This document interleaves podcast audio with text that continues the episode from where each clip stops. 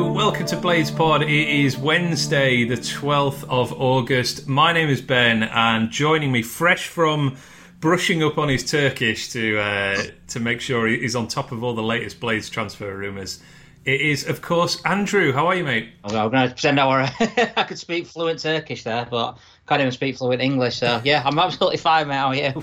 yeah, I'm all good, thank you. I'm very hot. You almost had me fooled there for a second. That would be it. It's, it's honestly boiling, isn't it? It's ridiculous. Yeah, too hot indeed. Right, what we're going to do today? We we uh, obviously there, there, are Blades transfer rumours swirling, um, and uh, yeah, as and when United sign players, which I'm, I'm sure they will do at some point uh, in the next couple of weeks, then uh, we will obviously discuss those in detail. But today we're going to give out player ratings for the uh, the whole squad for the 2019-20 season. Every single player rated out of 10. Uh, I've got my rating, you've got your rating. I've no idea what you've picked. Um, and yeah, we're going to see how many, if any, in fact, earn that coveted 10 out of 10 rating. Uh, no spoilers on how many you've got. I'm, I'm very curious indeed whether whether I've been too harsh or too generous or or what. How, how did you how did you feel uh, about your ratings when you look back I, at them? I, I looked at first. I thought, oh, I'm being. Uh, I went through with my dad actually before uh, last week at some point. He went, "Nah, he, he weren't that good." so uh, I thought like I might have been too generous, but I'm looking back now. Maybe I'll be a bit too harsh on some people, but we'll see. Yeah, fair enough. Um, we're also going to give every player a. Uh, we're going to pick out their magic moment from the season, so their their one standout highlight. Um, and we're also going to play a, uh, a mini game, I suppose, which was suggested to me by somebody on Twitter, which is basically can you pick out three players who uh, we should try and improve upon for next season? So it's a, it's a little bit of a thought experiment, and I want to be. I want to make sure we try and hit three as as a discussion point, even if you don't sort of hundred percent believe it's necessary. I suppose. Um, and we've capped this as uh, only players who played a thousand minutes or more are eligible to be uh, in that discussion. Um, I've got three. We will pick them out as we as we go through each players. Uh, again, curious to see if you've got the same. And mm. yeah, I think that's it. Um, I will say before we start the um, the last last year's player ratings, I had five 10 out of tens to give out, which is a lot. It seems yeah. a lot in hindsight, but then yeah, so they were Norwood, Stevens, O'Connell, McGoldrick, and Sharp from our championship season, but. Yeah, I mean they, they all had pretty uh, pretty close to perfect seasons. Yeah. I thought so. We'll see if the same is true um, this year. Right, let us get started. So we're going to cover off. Um, we're, dr- drawn a line under players who played less than 200 minutes. They will not receive a player rating, and this is done on um, Premier League appearances only. Although we can still talk about their uh, performances in the cup, I suppose, as uh, as part of that context. So I've got six players that are in the squad that, um, yeah, made made an appearance or more, but didn't play 200 minutes. So we're not going to give a rating to, but just have a, a, a, quick word about them and cover them off, I suppose. Anyone you want to pick out to start with? You know I love, love Leon Clarke. You know, I was talking to a mate yesterday that, you know, Leon Clarke reminds me of Tony off Hollyoaks. uh, he's like being around for years and he keeps popping up. Uh, but like he had a storyline for years, but you like having him around because it feels normal. Don't watch Hollyoaks, but if I'm flicking through channels and you see Tony, you think, oh, I remember him from like 50 years ago when I first started watching it. So that's what Leon Clarke reminds me of. It was sad to see him go. Yeah, he it, will definitely be missed. Made two uh, two sub appearances. Uh, so against Liverpool and then Southampton, the last day, last game of the yeah. season, played a grand total of thirty three minutes.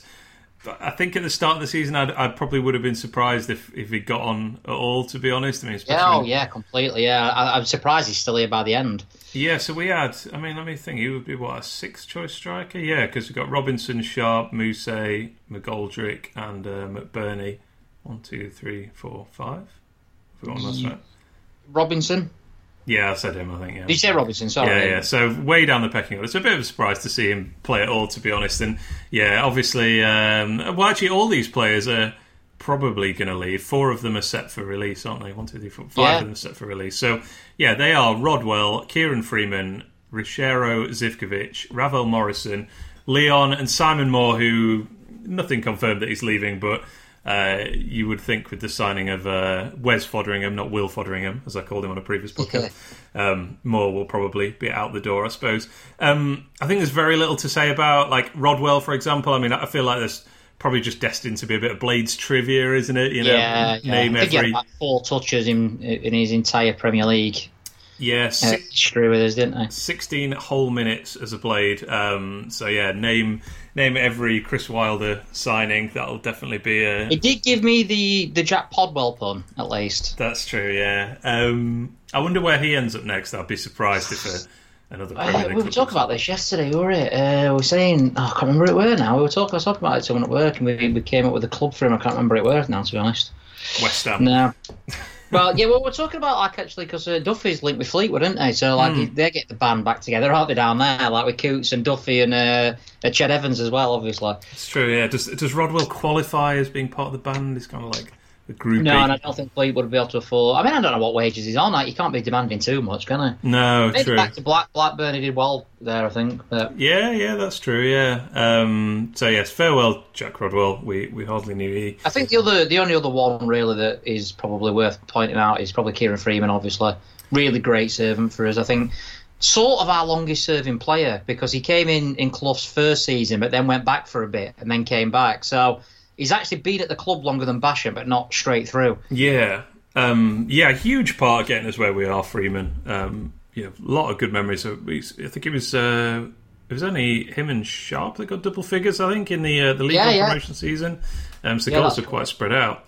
Um, obviously from right wing back, and he's he's another one that's. I think we we kind of forget um, how rubbish he was. Frankly, you know, he's another kind of this Wilder reclamation project, isn't he? You know, him. I guess him, Basham, and Coutts are the the three best examples I can think of. Where I think, yeah, I think when he first came in, Freeman, he were all right, back a backup player for. I mean, it was when Clough went mad with right backs. We obviously talked about on that podcast, but I think it, like he obviously came in for Brayford uh, as a backup for Brayford, and mm. then never really held down a place throughout, did he? Until Wilder came in. Yeah, and I think he was like, you know, I feel like he played in midfield or on the wing a few times yeah. as well, and just I don't know. He, he just didn't really look up to League One standard. I don't think for the first season. I think a six out of ten League One player, to be honest. At that point, yeah.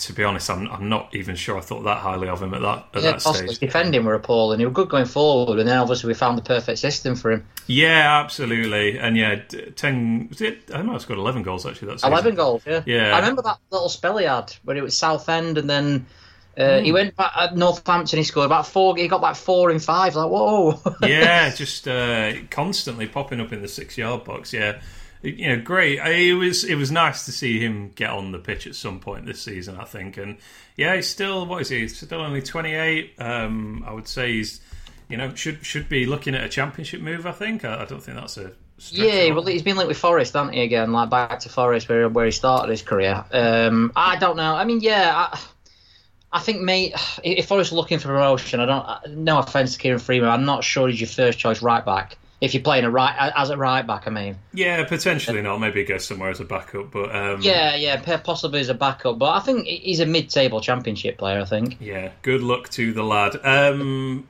Ravel Morrison's tweeted, obviously, Anthony as well. I don't know if you saw this. I haven't. I was I was literally about to say his name, so go ahead. Yeah, I just just. I mean, I don't know what he's going for. I'm not going to slag him off, but it was just sort of no one understands what I've been through and all this sort of talk, which you've heard him say before, haven't we? Yes. Uh, and like I say, I don't know what he's going for. I'm not going to sit here and say what an idiot, but uh, just purely on football, I just think he's shown now he's not up to it at top tier football. He's played under what Ferguson, Wilder, Warnock, Allardyce, Redknapp, big name. You know, these people have handled big name players, and it's never worked with any of them, has it? So it, you've got to, it's got to be him on it rather than anything else. I, I do want to talk about this signing a little bit because it was obviously uh, uh, one that, that was talked about a lot when it was made. But in the yeah. end, he made one league appearance uh, off mm. the bench, played 12 minutes in the home defeat at Leicester right at the start of the season. Obviously, went on uh, on loan to uh, Middlesbrough uh, in January, yeah. and then his contract has now expired. It was a one year deal with us, um, so that's the last we will see of him in a Blade shirt, unless yeah. there's some dramatic twist that I've not seen coming whatsoever. Um, I think this was I think this was worth a punt. I don't think we lost anything by bringing him in, and ultimately you need squad players, don't you? And I, I will say, yeah, obviously, obviously it hasn't worked out, but we've lost very little out of it. I mean. You know, Wilder never had a bad word to say about him, did he? And I think a couple of times he kind of singled him out for, uh, I think, praise on, yeah. on the training ground, if you like, and how that was pushing the first team. But yeah, I mean, uh, he only played 12 Premier League minutes, as I said. We saw him, uh, you and I saw him against Sunderland, Sunderland. in the Cup, yeah. yeah. Um, and against Flat, Flat, Flat, oh, I can never get this Here right. we go. Fylde. Fylde, Fylde. Yeah, why do I see Chris Clyde? I don't know why I do that. But yeah, Fylde. Um, but yeah, so I mean, obviously, I didn't go to that. I watched it on a stream and he were all right, but he didn't stand out, did he? Yeah, you, you could see the skill, um, but it, it, just didn't look particularly in tune with the like the way that we play. If you like, you know, he yeah. looked a bit. Um... I, I, remember pre-season people were re- really excited. Weren't they? I mean, he came in against Barnsley and he did like that. Can you remember that amazing bit of skill that mm. he did? Yeah, I, I was really uh, encouraged by what I saw pre. Like he's got the ability to play football. I think that's what I said. Mm. It sounds stupid, yeah. but you know, he just like yeah, yeah, head and shoulders, like it just immediately looks really good on the ball. Um, but yeah, I don't know. Just for one reason or another, it's just not worked out. And yeah, really curious to know where he goes next. I mean, you just you kind of touched on it, didn't you? That if it's not worked for him under under managers like Ferguson and and particularly Wilder, I think. Mm. Um, Wilder and Warnock are, are, yeah. are, different managers, but superb man managers, mm. from what you can gather. And even people like Harry Redknapp, you know, he, has got a bad rap now and stuff, but he's handled big players before and big names and big egos. Didn't work out for him at QPR under him. Didn't work out for him at uh, West Ham under Allardyce. Ferguson, you know, what else do you want next? Yeah, curious to see where he ends up, but yeah, not one that didn't work out, but uh, very low risk on our part, I think. Um, Zivkovic, I made five sub appearances, 107 minutes in total. Uh, did very, very little. All I can really remember is one good cross against Wolves that Baldock almost scored from. That's what I wrote down here. Actually, just that's the only thing that I can sort of give him in terms of no, that's he didn't have enough time. I'm not yeah. slagging him off. I'm not saying he's a bad player, but that's the only thing that I think he really did in a United shirt that I thought, hmm, that's yeah, pretty decent. Yeah, we ju- we just didn't see anything that made him look like a Premier League player. I don't nah. think, and I'd rather give that squad slot to someone else. I think if we can f- sign, yeah. you know, uh, I don't know. Tyler Smith is obviously not close to this level yet. He's on loan at Swindon now, but maybe there's a yeah you know, a, a, cheapish younger player we can pick up that kind of becomes that extra striker for us. So we'll see on that one. And then the other one is Simon Moore, who obviously played um, two full games, 180 minutes, both against Manchester United. Uh, conceded six goals in two games. This is a strange one because I think it's I think he's sort of copped a bit of harsh criticism, but at the same time wasn't totally flawless in those games. Um, I think Simon Moore was fantastic that first season we came in. I think as a first choice for me, I think he's a League One goalie. I think he's a good backup for the Championship level. Mm. I think he's a League One goalie personally. If you're going to play him week in week out, and a good one as well. To be fair. Yeah, I kind of, in a way, I kind of hope he is moving on. He's not out of contract or anything like that, but no, um, no. Like, brilliant at kit launches as well. He, he is. He's got very high, uh, high kit launch to appearance ratio, higher than most people in the squad. Um, but yeah, I, I mean, I, obviously, I have no idea what he wants to do. He might absolutely love being, uh, you know, backup goalkeeper here. But yeah, I almost want him to go and like play some more games now. Like you know, you you owe us nothing. You've, as you say, he's been part of two promotions. He's uh, he's filled. He's been the backup goalkeeper all the way through this season. Um, yeah, I'd kind of like him to go and uh, get some get some minutes playing real football now. So yeah, yeah, yeah. I, I, expect he will leave, but uh, nothing official on that yet. Anyway. Um, right, let's get into the actual ratings then. Uh, so we will start with the goalkeeper and work our way up the pitch from there. So Dean Henderson played 36 games and he, yeah, he got two yellow cards. I don't remember that. Must have been uh, a one, one, one. Say again, sorry. Possibly time wasting. I feel like he had a tangle with someone as well. Pretty sure. Oh, Everton he got booked for yeah. I remember it now. Away at Everton, he got booked. Oh yeah, pushing and shoving or something. Yeah, he was uh, messing around with that Luca Dean fella, I think. Um, yeah. What what rating are you going to give Henderson out of ten for this season? I, I, gave him a nine, and and this was sort of it was between an eight and a nine for me. I give him a nine because I think I think I mean, this is not one of my improvement areas because I don't. This is why I'm not. This is why I give him a nine. I think to improve on Dean Henderson next, whatever goalkeeper comes in next is going to be so so so difficult, mm. and that's why I give him a nine above an eight because I just think it's easy with goalkeepers. The mistakes are obviously highlighted and everything. He's been fantastic, hasn't he? Really, overall, he's had about what two, three, maybe errors. I think he's proved himself this year to be at least in the top two best English goalkeepers. I think it's him and Nick Pope. Yeah. Uh, and that's incredible for your first season in the Premier League. I don't think it's a finished article. Um, but you wait till next season if you don't come back, and how many times you hear the phrase "end order save that." I know, I'm dreading it already, and obviously uh, very heavily linked with a couple of new goalkeepers. Uh, yeah. Sky reported that we'd had a bid rejected for Ramsdale, and everyone uh, in Turkey seems to think we've signed. I'll let you pronounce it. I think it's Czechia. Czechia, I think. What was that? Cake, Cake Man. man. Cake Man's good, but I think it's Czechia or, or Czechia. Yeah, Czechia, Czechia, I think it is, yeah. yeah. Check it out. Uh, yeah, so th- that suggests that Henderson um, possibly won't be here next season, which is mm. is surprising to me. I thought we would. Um, uh, I thought we'd try and maybe we will still try and bring him back, you know. But yeah. maybe we're also kind of exploring uh, other options. I wonder here. if it's got to the point where we're thinking, right, we need a goalkeeper now if we're going to build long term. Yeah, I don't know if it's. I, I was wondering if it's kind of if we're sort of testing the water in terms of like, can we get that goalkeeper now? Mm-hmm.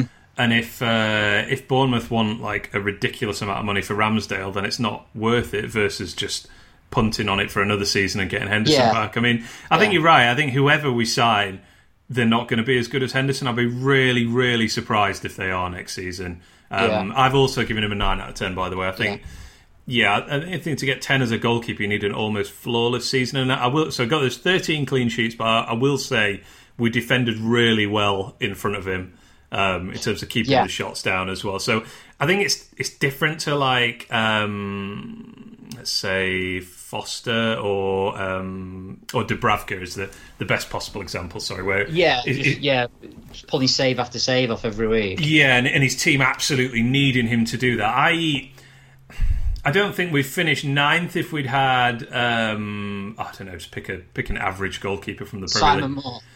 Simon Moore's probably too extreme, but uh, you know, an average starting goalkeeper. Yeah, uh, you, are talking like I Pickford. don't know, uh, Pepe Reina at the moment. Yeah, wow.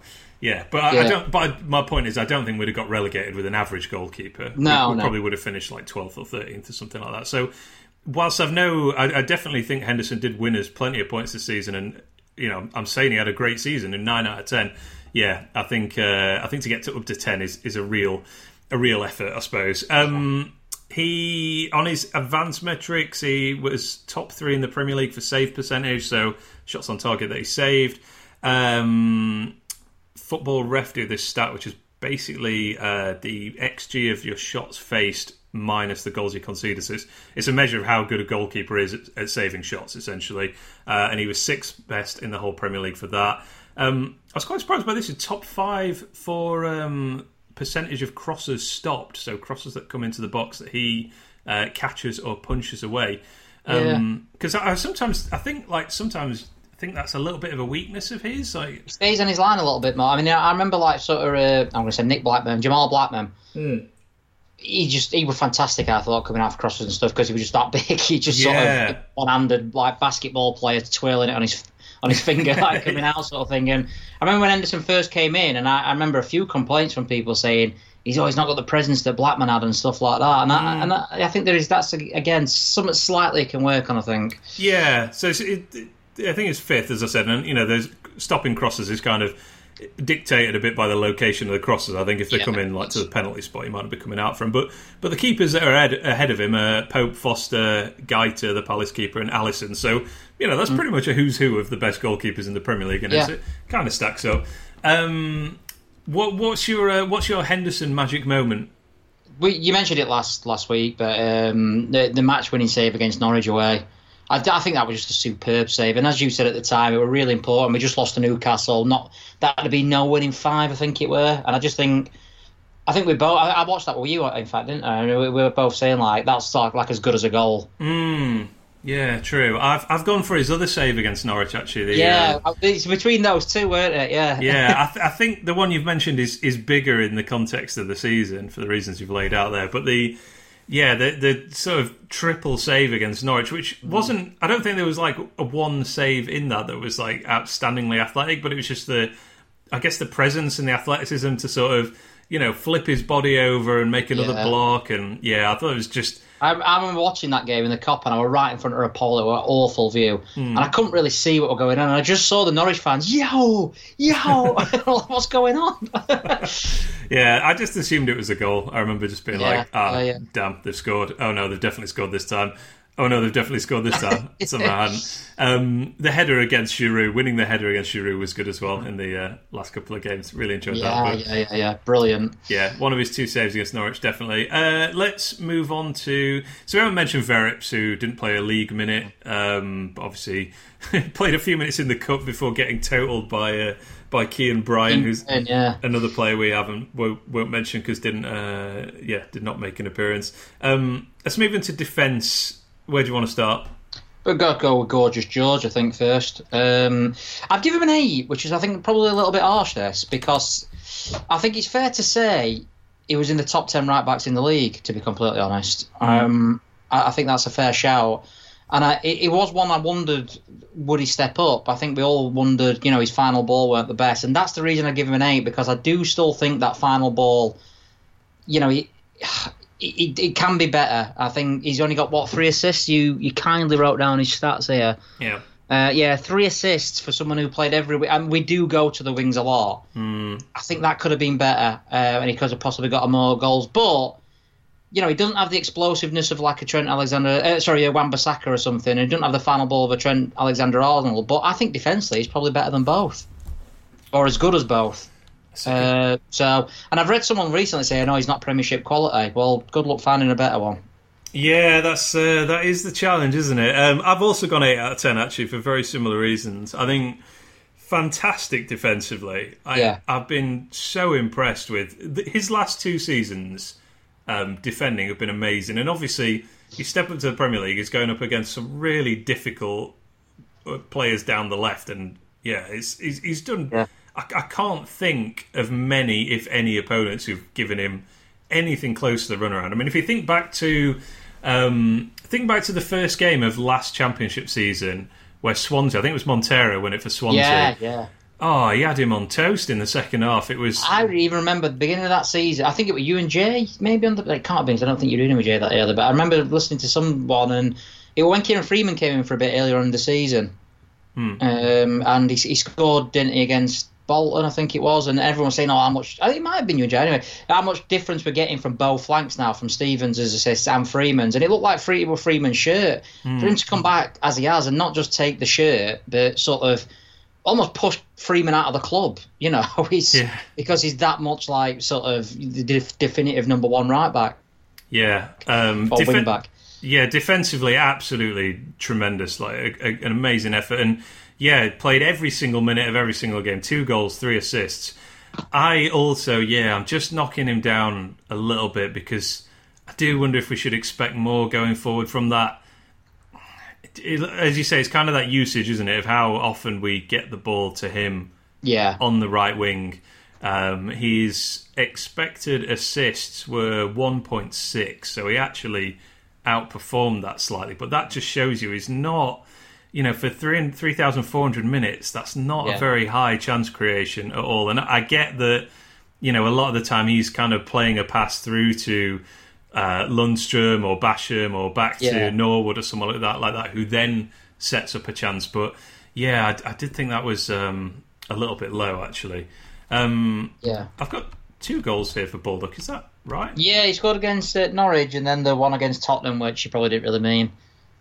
Oh, of course. Sorry, I com- completely forgot that Spurs goal. Yeah, Yeah. um, yeah. I actually I've written down in my notes one goal, even though I've got two written right here. Yeah. I mean that would have been an assist for him anyway. Well, it'd have been disallowed, unfortunately. Yeah. put. But I think he's, you know, we're looking at the negatives and stuff, and I think everyone, I think even himself, I think he put a tweet out, didn't he, or a, a, something on Instagram after the West Ham game saying, "Yes, I know I need to work on my final ball." oh yeah, that's true. Yeah, um, gets a couple of chances against them, and he gets into really, really good positions, and he's not the most effective at taking those opportunities. I don't feel.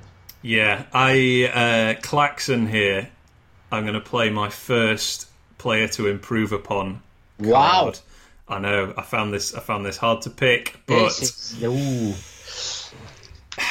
the way that we play, we need to create more chances. We play three at the back. We are excellent defensively.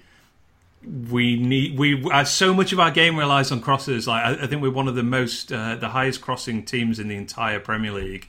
Yeah, and yet we are also not very high on chance creation and goal scoring as well.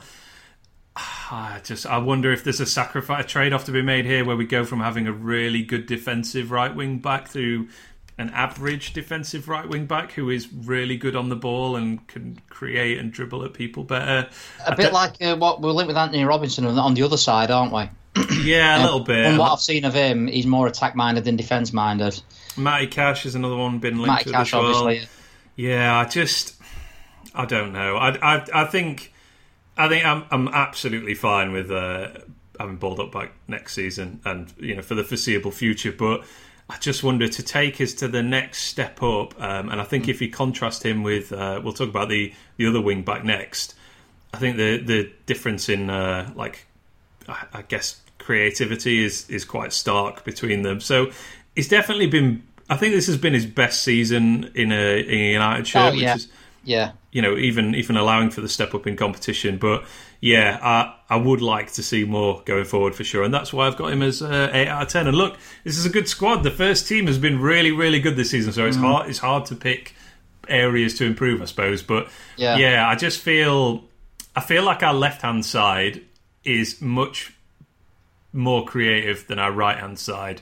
I think um, that's fair. I think that is fair. Yeah, and uh, which is weird because Basham probably gets he's probably more creative than O'Connell. Would you say? Yeah. And so. Well, I, am not to uh, not to skip ahead too far, but yeah, my, my, one of the things I did want to say with Basham is, I think if you if you take Basham out of that right hand side, it suddenly looks pretty weak. I, I, think we'd really struggle from an attack yeah, I perspective. Agree. I agree with that. Yeah. Um, so yeah, I, I, want to see more from Baldock. Basically, as good as he's been, he's had a, an excellent season, and yeah, obviously, uh, obviously playing every minute is uh, is a great achievement as well. Um, what's your what's your magic moment for him? Well, that's what I say. What you've just said, actually, for me, it's the full time uh, uh full time whistle at Southampton because he's played every single minute in the Prem. Which forget about the obviously the jokes about him. We all thought he was going to get sent off, and to get seven yellow cards. You wrote yeah. down, yeah, as we said, a lot of yellow cards, really to play every minute in a Premier League in your first season ever in the Premier League, that's a that's a really something you should be proud of. I think you know he's not he's he's, he's worked hard to get into this point, and then he's got to this point and he smashed it basically. Yeah, and it's it's you know the intensity of the role that he plays as well. Exactly, I mean, yeah. Uh, just you know, obviously he is is great defensively, as I said, but he plays so high up the pitch. The fifteenth most tackles in the final third out of the entire Premier League. So yeah, you know uh, that's typically so that list is generally forwards. You know, the most in yeah, the final yeah. third. So yeah, really, really good season from him for sure. Um, let's talk about Enda Stevens next then.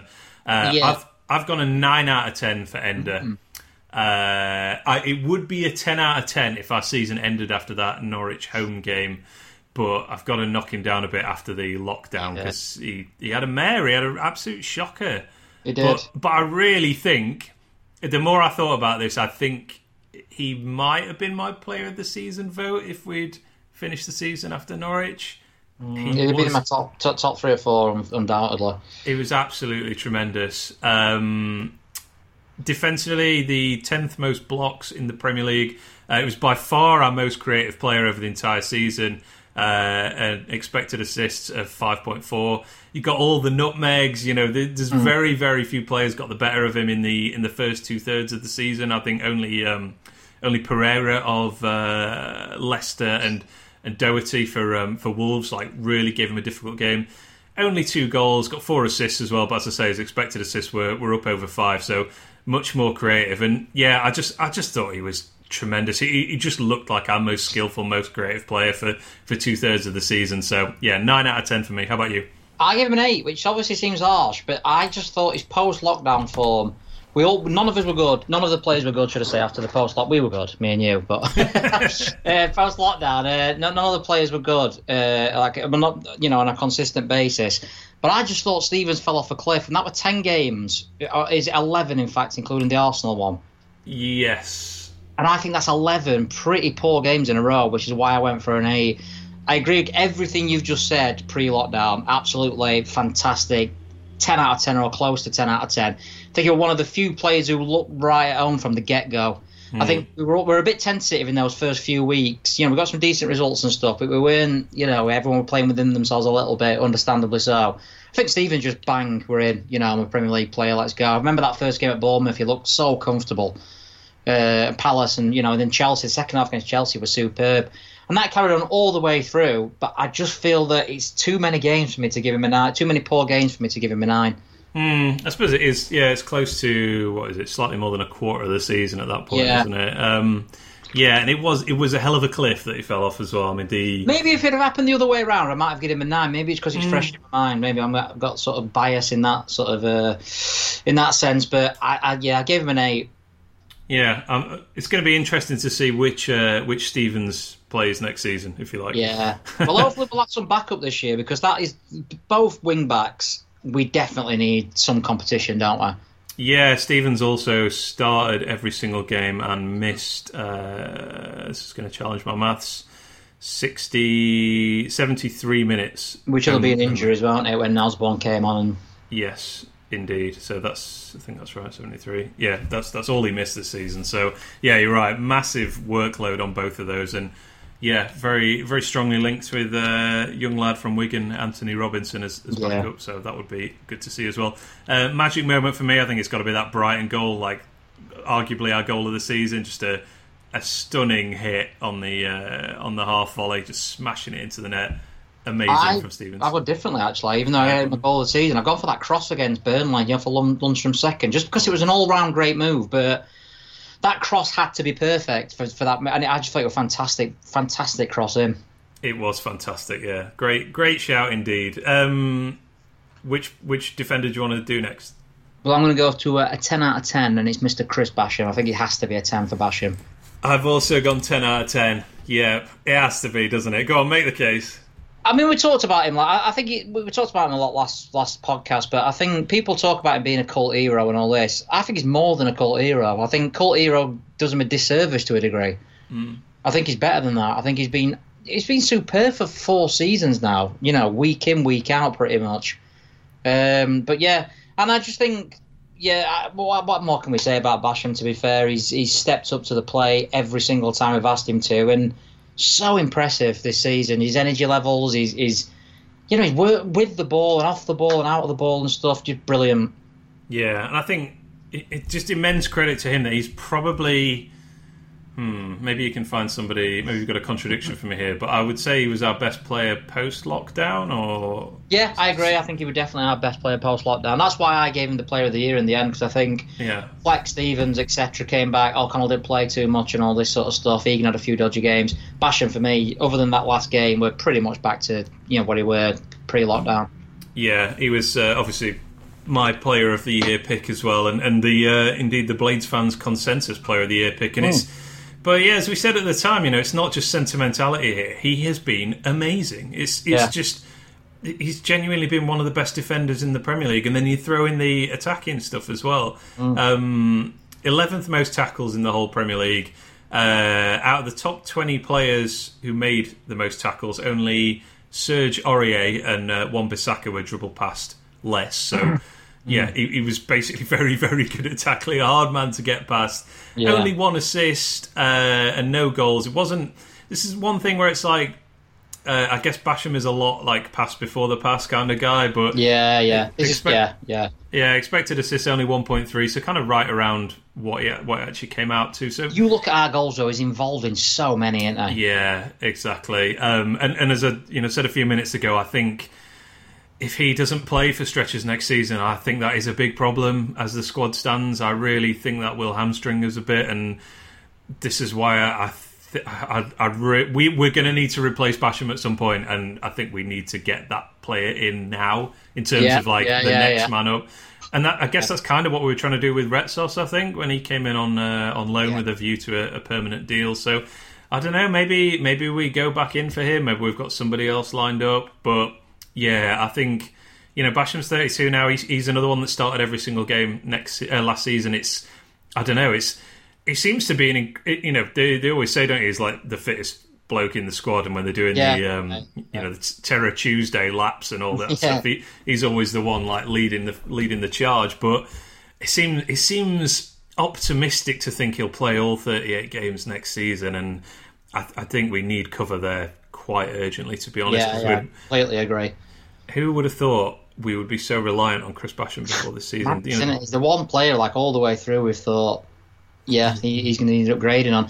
And you've already mentioned my best moment for him is winning both Player of the Year. I think he run hmm. unsung all the way through the rise and almost a joke in a way how he played. You know, with the what do they call it, snake hips and stuff like that. isn't it, Snake Bernie? hips, yeah. yeah. Bernie said, "Oh, that might have been Billy Sharp," but. You know that's a huge recognition. He, he, he's gone from being this cult hero, in my opinion, this sort of oh, I love Basham, yeah, get stuck into being like a proper well respected Premier League player. Uh, and I think he was genuinely shocked when he won it as well. Yeah, that's nice. Um, I mean, I do. Obviously, I can't see the future, but I, I do think you know people will talk about him in like 20, 30 years with like Yeah.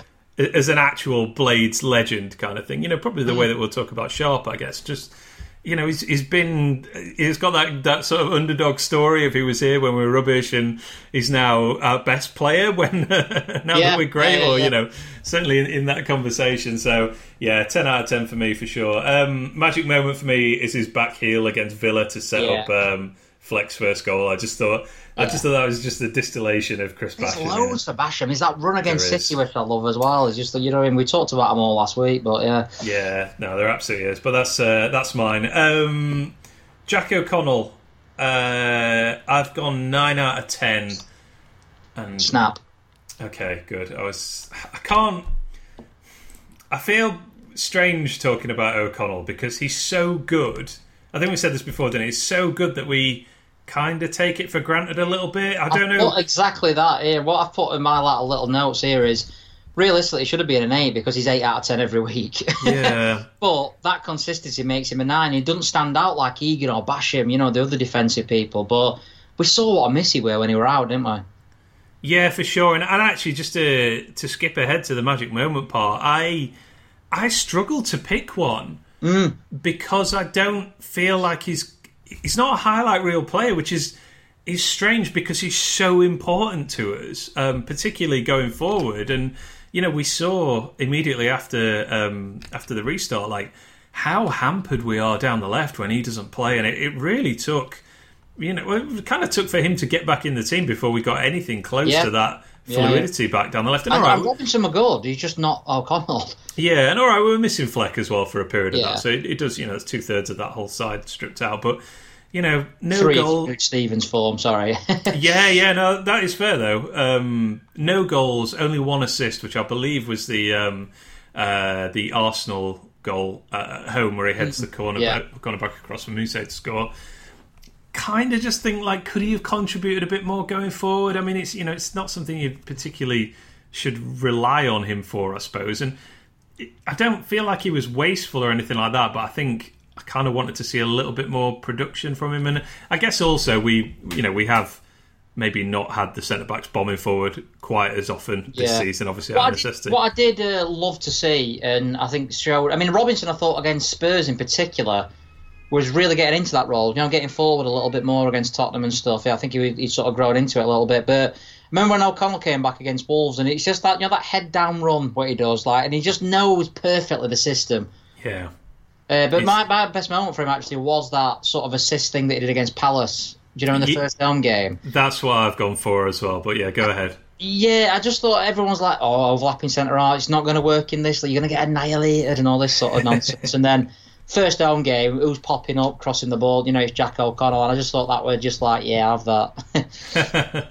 yeah, so nine out of ten. He's, he's been amazing. I, I still think he is uh, one of our most important players, and probably pound for pound our, our best and most valuable player as he has Yeah. been for the last couple of seasons. Um, yeah, if, if, if I had to do like a, you know, which players could we uh, not do without, if you like? Would we miss the most? He's definitely in my top one or two, I think. Oh sure. yeah, yeah, completely.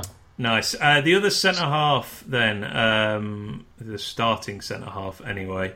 Uh, John Egan, what have you gone for? I gave him a nine, Hmm. which is a bit off maybe because he was fantastic. Why do you think he's? Ooh. Oh, you got an eight. I've got eight out of Ooh, interesting, interesting. Uh, I just thought like other people talk about his lack of pace being an issue before the season, but other than a couple of balls over the top, I don't think we really saw that. I think that was possibly the way we played as well. I think for where we are, you look around at some of the defenders elsewhere in the league.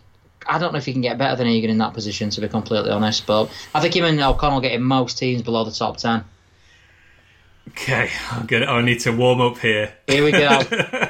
let, me, let me just uh, crack the neck and get ready because not only have I gone lower and given eight out of ten, I'm going to play my second oh my word, this is player insane. to This improve upon. To be fair, someone on the S2, Raul off the S2 said that uh, we energetically agree with each other for two and a half hours, so this is good. Yes, indeed. That's a great line. Actually, I'm have to update my uh, update the podcast Twitter bio for that one. Um, how can I put this? Uh, well, I mean, a few weeks ago, I did sort of just not based on anything, but I did just say to you like, how surprised would you be if John Egan is not playing for us next season? And you you were not not totally surprised was was what you said. I think. Yeah, yeah, yeah, yeah. Uh, Just purely because I think it is the easiest position to improve on of the three centre halves. Yes, absolutely. I think he's so. I've gone a eight out of ten. So I still think you know think he's had a really really good season, and I will say uh, the fifth most clearances in the whole Premier League, twelfth most blocks.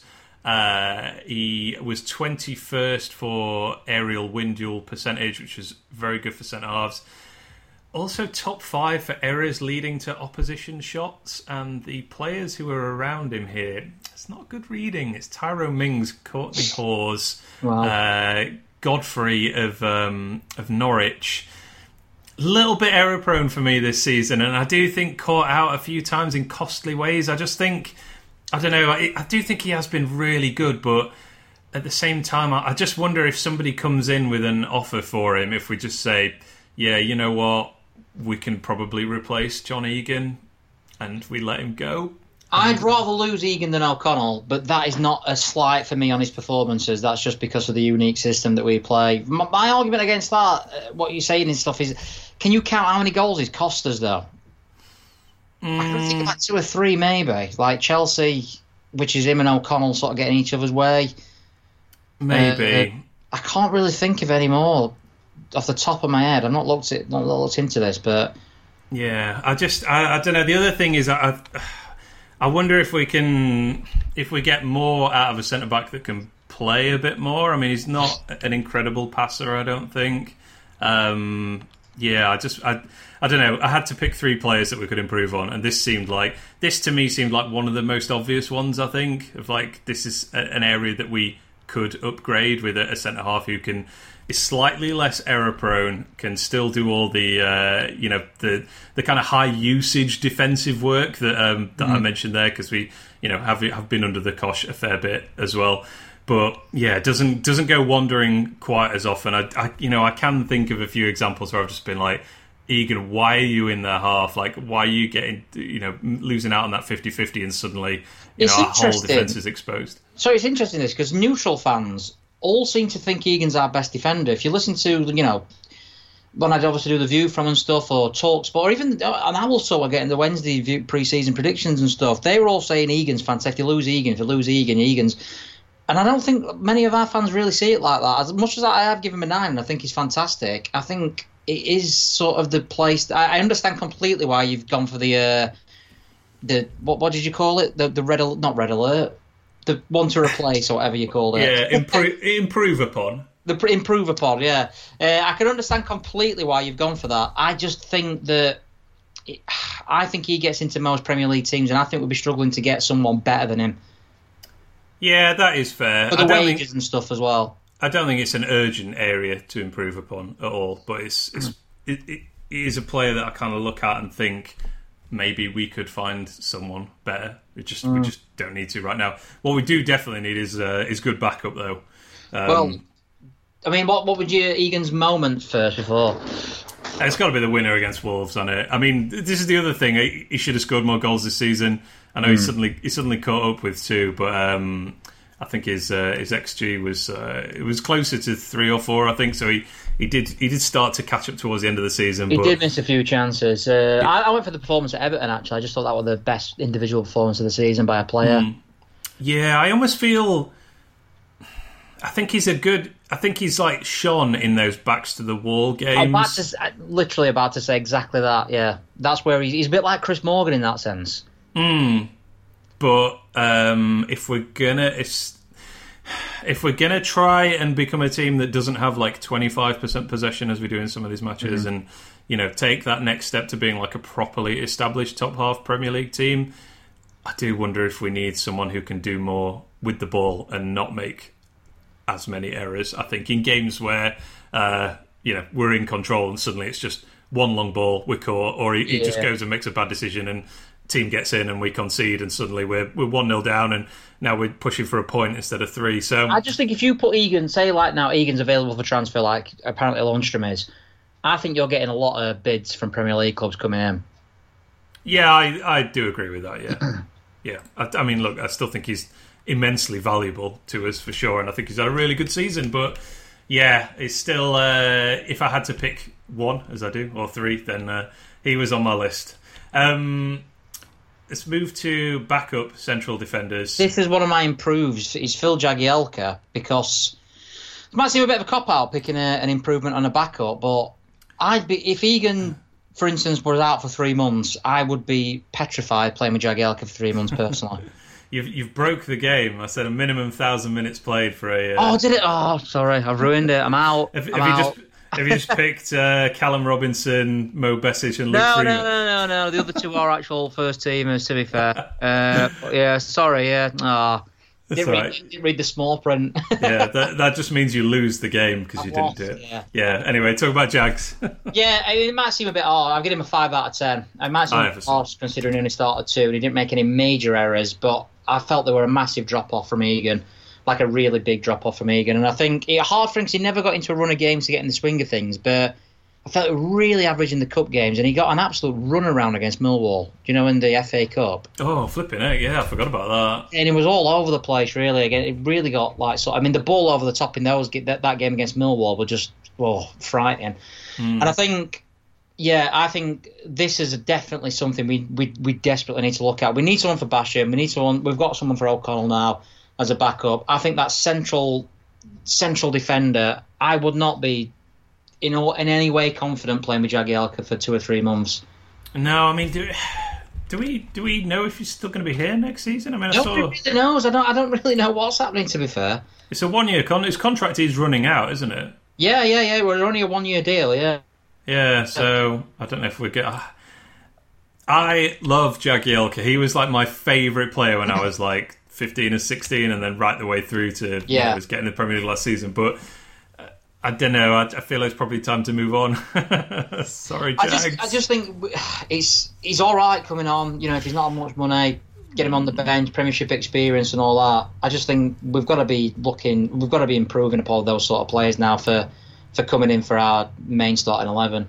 Yeah, completely. Uh, I gave five out of ten as well. Uh, he played six times, two starts.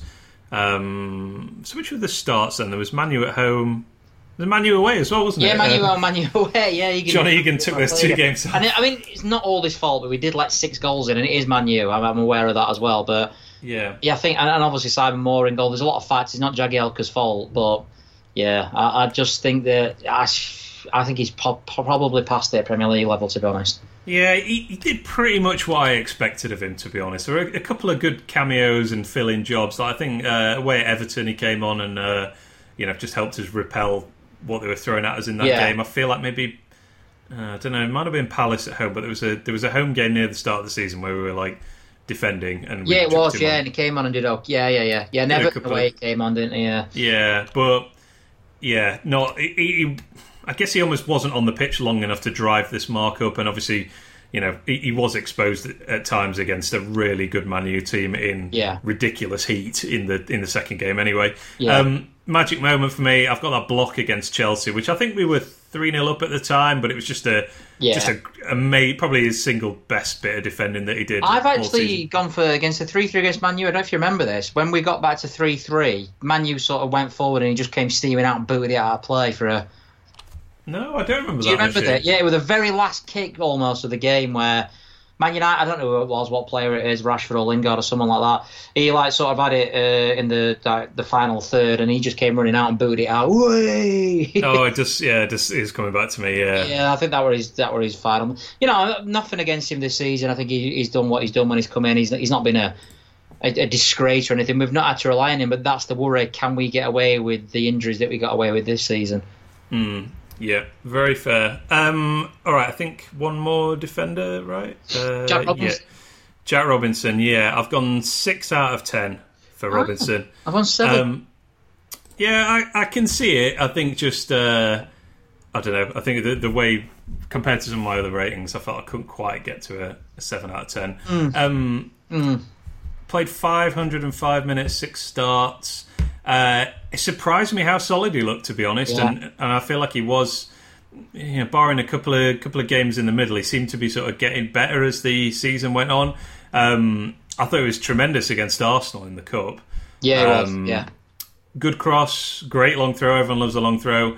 Some really good defensive moments as well. Just just looked a, a good good solid backup to be honest. A good uh, yeah. I think if he if he played more, I think that probably does get up to a seven out of ten. But yeah, I think for mm, you know maybe three or four good games, I think six out of ten feels right for me. the reason I went for seven is because I think you can have an argument for how many games you say played five, Six starts. six yeah. starts. I think you could have an argument that you were man of match in three of those. Hmm. Which ones were those? like, I think Villa away. Hmm. Uh, and um, in the cup against uh, Oh, Reading. Arsenal. he Oh, were- Reading. Sorry, right. yeah, he were really good in that match as well. The only one that he were a bit dodgy in for me were the Burnley away game, uh, but he kept gi- giving the ball away. And then even in the final game against Southampton, I think he were our best player, to be honest.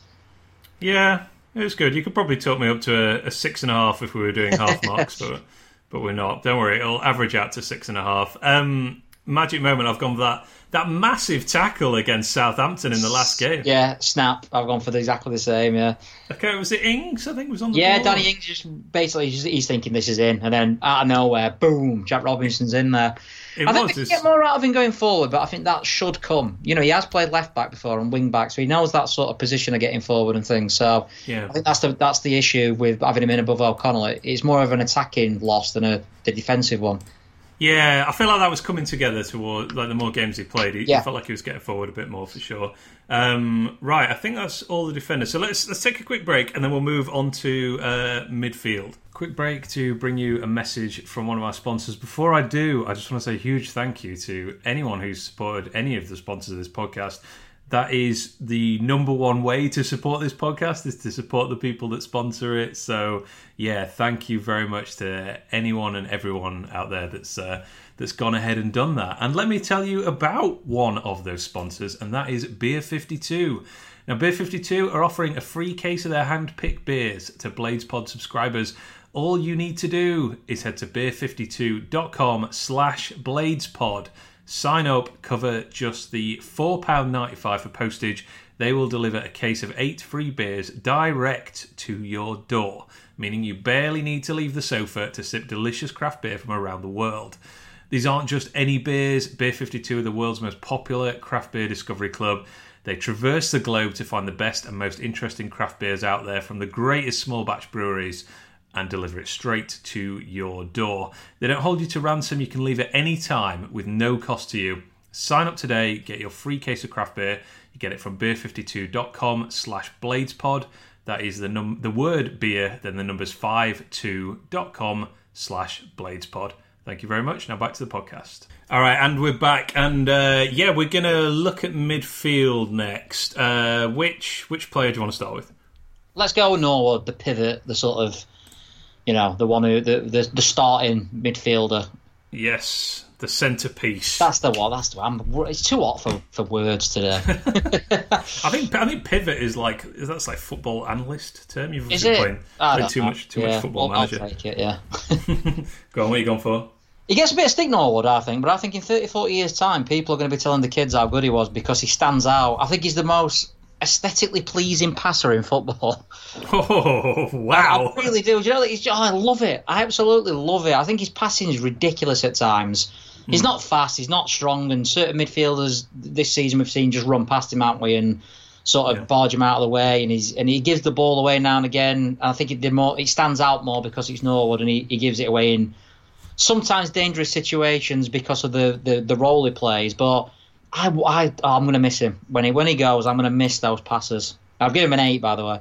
I've, yeah, I've gone eight out of ten as well. I mean, yeah, you said that you know getting dribble past and you know not, being particularly fast or strong, but I did see he's top five in the whole Premier League for most possession wins. Mm. Um, it's just, I mean, there's positioning and, and smartness really, you know, Yeah. just really really impressive. But yeah, his his passing's been unbelievable. I mean, only so he's got. Um, uh, one goal, which was a penalty, and Yeah. uh, and only one assist, um, which I believe would be the Egan header against Wolves. Was that? Yeah, yeah, I, think so. I'm really surprised he's only got one assist. Actually, Well, I am. Uh, his expected assists are almost four, so he's been very unlucky there. So that's Yeah.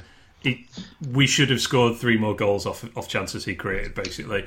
Um, so yeah, a bit unlucky with that. With his with the goals, I mean, obviously you can throw in the uh, the own goal at Palace that he, um, you know his corner led to, if you want yeah, to credit him course, for yeah. that. And uh, obviously the goal against Villa as well in the second game. So and you obviously know, the goal against Everton was a that was another own goal, yeah. So Yeah. it's strange. This is a strange thing where you don't get an assist or a goal for it, even though you you definitely had an involvement in it. But yeah, I, I think he stepped up really, really well. I think yeah, a couple of. A, a couple of games uh, and times where the thing with Norwood, we always say, don't we? It's almost a bit of a cliche now that like every, I don't know, every eight or nine games, he just probably longer than that, probably more like twelve or thirteen games, just Yeah. an absolute horror show. And because he's our like highest usage player in terms of possession, you just notice it so much. I mean, there's been so many, so many of those games this season where I've, I've been like, I can't believe how many times he gave the ball away. And then I look at his stats and he's like misplaced seven passes in 90 minutes or something. But you, Yeah. you feel every single one of them because it's like, what are you doing? Just passing it straight to that guy on the 12 yeah, yeah, and it, it does frustrate me with that. And I'm like, why can't he pass three yards? Why? Um, I just yeah. think it, as a if you were going to put a highlight, do you know what? Like in 30, 40 years time, when people say like, I don't know, your daughter, for instance, and she's like, look at Sheffield United videos and some like Norwood's highlight reels, you'd be like, this, whoa. Yeah, uh, This he's, guy's yeah, he's, he's been great to watch for sure. Um, magic like moment, aesthetically pleasing, by the way. I'm, I'm happy with that term. I think that sums him up. very good indeed. Um, I think the magic moment. I, I do like that ping to Bulldog in the uh, the Palace game, Yeah, like I've just as a I love that. Oh, s- statement of intent of like here we are in I've, the Premier League. watched that more than some goals. It was beautiful. Yeah, I mean, it must have. You know, it goes basically between the two of their central defenders and also their midfield as well. It's it's Yeah. amazing.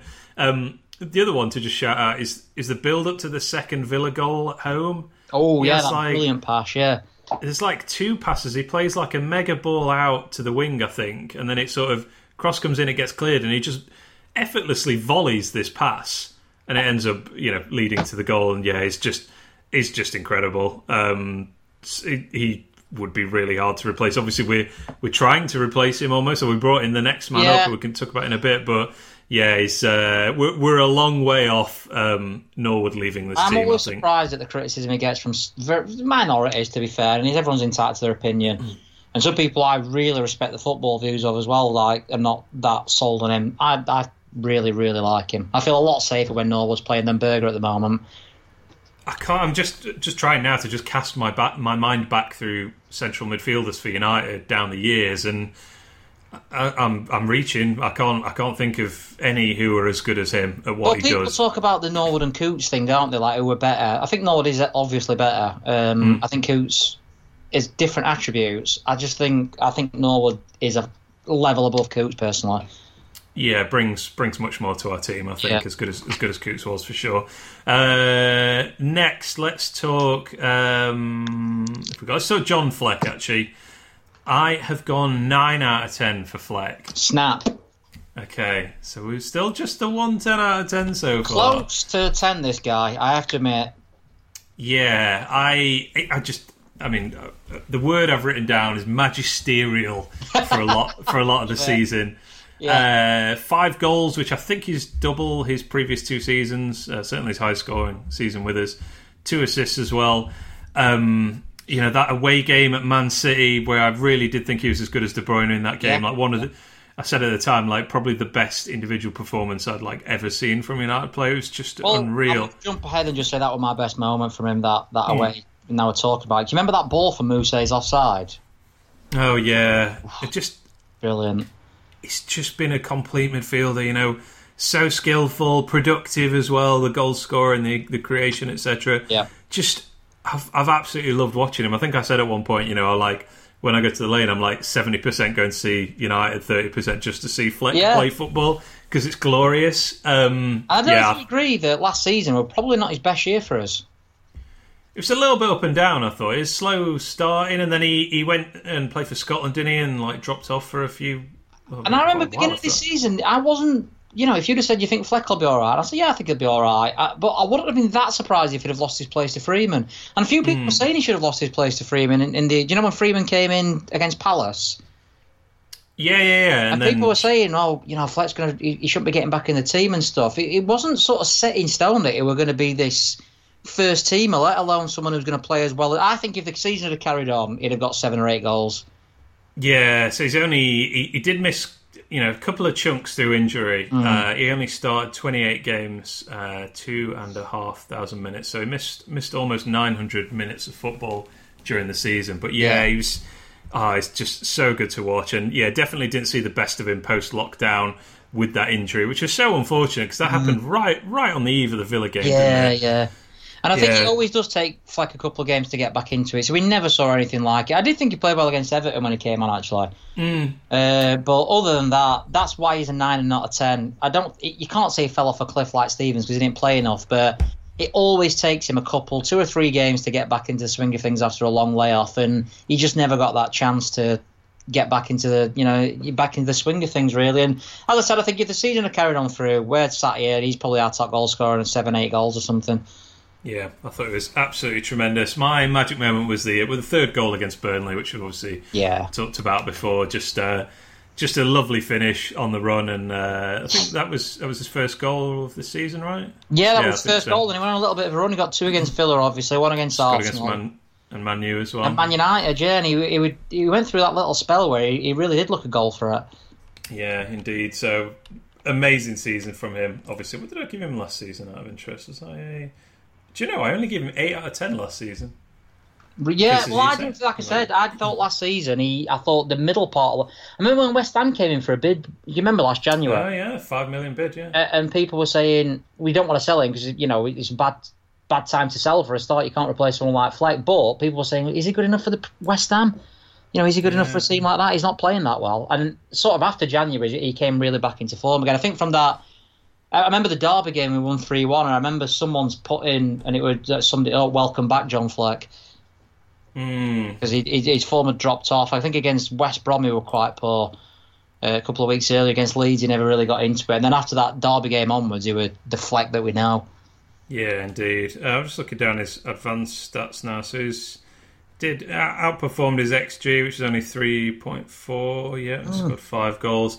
Assists, he only had two assists, but um, expected assists were three point four, so probably shading upwards a bit. Yeah. you'd expect. He was our third most creative player in that regard. I think. Yeah. Maybe want to see that creep up a bit next season, but yeah, nine out of ten, a really good season. I Yeah. thought. Um, right, who else have we got in midfield? Let's talk about everyone's favourite player, John Lundstram. This is this is my improve. One of my improves. Yeah, me too. Actually, this feels like a, an easy, easy-ish pick. I think this one. What What have you gone for as a rating? I've gone for a seven. Mm-hmm. It's a weird, weird season for him. I thought started off nobody wanted Very him in weird. at all. Then there were talk of like sort of he was going to be in the Premier League team of the season because he started off that well. And then for me, and I think you might disagree with this from what I've read or you, some of your quotes on this too. Actually, there, I think he completely dropped off after Christmas. I really do. I'd like him to stay. Don't get me wrong. I would, I would like him to stay as a squad player. I won't be devastated if he left though. Yeah, I I think we think need to improve him in, in a first team sense. I think. So I think what you said there about form, I, I think he dropped off in terms of he was playing at an unbelievable level for like three months. Yeah. And then I, I don't think he just suddenly became rubbish for the rest of the season. I just think it was it was probably closer to his true ability, I guess, which was like a bit up and down. You know, mm. some some good games, some completely anonymous games, some shockers. Um, I've also gone seven out of ten, and it's, it's a, as you say, it's a very hard one to rate this because five goals and three assists is brilliant. It really that is. It really, fan- really is. That's fantastic. We only scored what was it, forty? I think. Yeah. In the end, yeah. 39, something like that. And let's be honest, he could have had more. I mean, the, the Southampton save, uh, the last game of the season, Burnley could have had like five in that match. oh, yeah, absolutely. Um, yeah, he's uh, yeah, he had the he had the third highest XG on our whole team, which was just over four. So he kind of, you know, fell in line with that. How many goals did we score? Why don't I remember this? Thirty-nine goals. Thirty-nine goals, yeah. So he scored like an eighth of them, basically, like twelve and a half percent of all our goals. Three assists as well. Only uh, I hate this term, goal involvement. So I wish someone would yeah. come up with a, a, better term. But basically, goals plus assists. yeah. Only Moose in the entire squad had more goal involvements than he did, which is is amazing. And and I, I do agree. I think this is an easily replace one of the more easily replaceable spots in the squad, if you like. Weird, isn't it? It's weird because all those stats you're throwing at me and all these sort of goal, you know, the goal threat he has and stuff, and me saying, you know, he was fantastic for that for that four. You know, another season he could have had nine or ten goals or something. And yet, I think most fans would probably sit there saying, "Well, you know, pick three players out of the first team who we can improve on." And I think most would probably say John Lundstram It's weird, isn't it? Yeah, I, I, think we could. So we, you know, in some respects, we have signed a replacement for him. Berge, obviously playing yeah. ahead of him, and and may well be the starting player in that slot next season, particularly if uh, Lundstram does leave. He is obviously on the transfer list, as we've reported this week, as mm, uh, mm. we've not agreed uh, a new contract with him. Um, and four Premier League clubs apparently interested. Which this is the thing with Lundstram. Like I said about Egan earlier, you know, if Egan goes on the transfer list, nine or ten Premiership clubs, I think, are looking at him. Mm does Lundstram get in anyone else's team? Maybe maybe works at Burnley, or something like that. You know, they're, they're a hard working player and stuff like that. I can I can see him in their team. Yeah, maybe West Brom. Maybe. West Brom. I don't see him in like a Newcastle sort of team with the way they play on the break and stuff. Mm, I don't know. No, it's a strange one. I just we'll see. We'll, we'll obviously see. I think that you know I, I could be sat here next season saying you know that were a mistake getting rid of Lundstram, but at this particular moment in time, I think it's a it's a position in the in the first team because he was a first teamer the majority of last season that yeah. we need to improve on. And I don't think there's any sort of oh no, John Lundstram's leaving. I think it, from the outside, I've seen a lot of people on Twitter and stuff saying, "Hang on, isn't he one of their best players?" Because yeah. of every you know the. And not just the fantasy league thing, the goals he scores, and you know, mm. he, he was a, a really big part of our seasons, particularly in the early stage. Yeah, which is I, I, think you know, in some respects, I think that that has got forgotten. I think it has become mm. a bit. It's kind of like what you. Uh, I think it was Fleck you were saying. No, um, Stevens. If you Stevens, if, yeah. If if his season was the other way around, maybe you'd rate him more highly. Well, Lundstram kind of is the other way around, where he had that ridiculous burst of performances kind of helped by the fact we had such low expectations of him. But, but yeah, yeah let, us not you know let's, let's not kid ourselves. We he was probably our best player for the first three months of the season. I oh, think. Yeah, I mean, like we at Everton, we, we weren't playing well. He were our best player then. I thought. Not mm. just for the assist and stuff, you know. He, he looked, he looked like he had everything. He were. I remember like commenting that all of a sudden it's a cliche, but he was like a new signing because we had this player all of a sudden, seemingly from nowhere, yeah. who had everything. He could play with both feet, and he, you know, he, he, could get up and down. He wasn't slow. He was strong. And then I don't know. In the second half of the season, to me, he, he became way too safe for a start. Yeah, he, he, did that horrible thing that he keeps doing. You know that sort of pull back, turn back. Oh, drive me mad. He did it in the Everton game. Like we need a goal, he's turning backwards. No. yeah, he, he, played far, far above my expectations. So I do feel like I'm being a bit harsh here, but the overall body of work was was good, not great. Really strange one. What were your magic moment from him? Uh, the first goal against Palace, just because of the surprise of mm. like. It's Lundstram. I can't believe it. Yeah. He scored our first ever goal in the Premier League. Like I didn't even want him in the team last week. And even after that first game, you know, where he, he did a he did pretty well against Bournemouth. He did. But I remember, two but fantastic I, I, passes in in that game. He did. That's right. Yeah, but it was very much a, um, the conversation was very much like, well, that was just a horses for courses team. Like, yeah, now Freeman will come in. Yeah, yeah, yeah, and we'll, we'll play with a number ten behind two strikers. Um, and I remember, yeah, the Palace thing being like, oh my god, he's still playing, and then yeah, he was excellent in that, and just, just sort of built from there. I mean, you know, the I've gone seven out of ten here, but I will say if Berge plays in Lundstram's position next season, I bet he don't get five goals, three assists. Uh, no, not not at all. And, no, no. Um, what you know, whatever better player we sign to play in that position, I'd be really surprised if they get five goals, three assists. So, Yeah, and this is yeah. this is the conundrum, and it's a strange one. I really can't sort of my the logical stats wise. You look at it and you think, well, yeah, we sh- we can't be losing this player. But what you've seen with your own eyes, you're thinking, Yeah. mm, could probably improve that. Yeah, that, I think that's a good way of putting it for sure. Um, I mean, in terms of his contract situation, I, I don't, I, I, don't tend to get uh, very, I guess, personally worked up about what players decide to do with their careers, I suppose. But I think this makes sense from his point of view. To be honest, he's just had a, a career year. I don't, I, I don't think he'll hit that height again. I mean, look, we've seen it over Yeah. the over the whole season. It's the numbers almost mask the actual performance levels week to week, I guess. So Yeah, I think it makes sense for him to try and get that like one big big contract now if he can. And I don't think we should pay him as a first teamer. I agree. I mean, what he's, he's probably he must unless I'm missing something.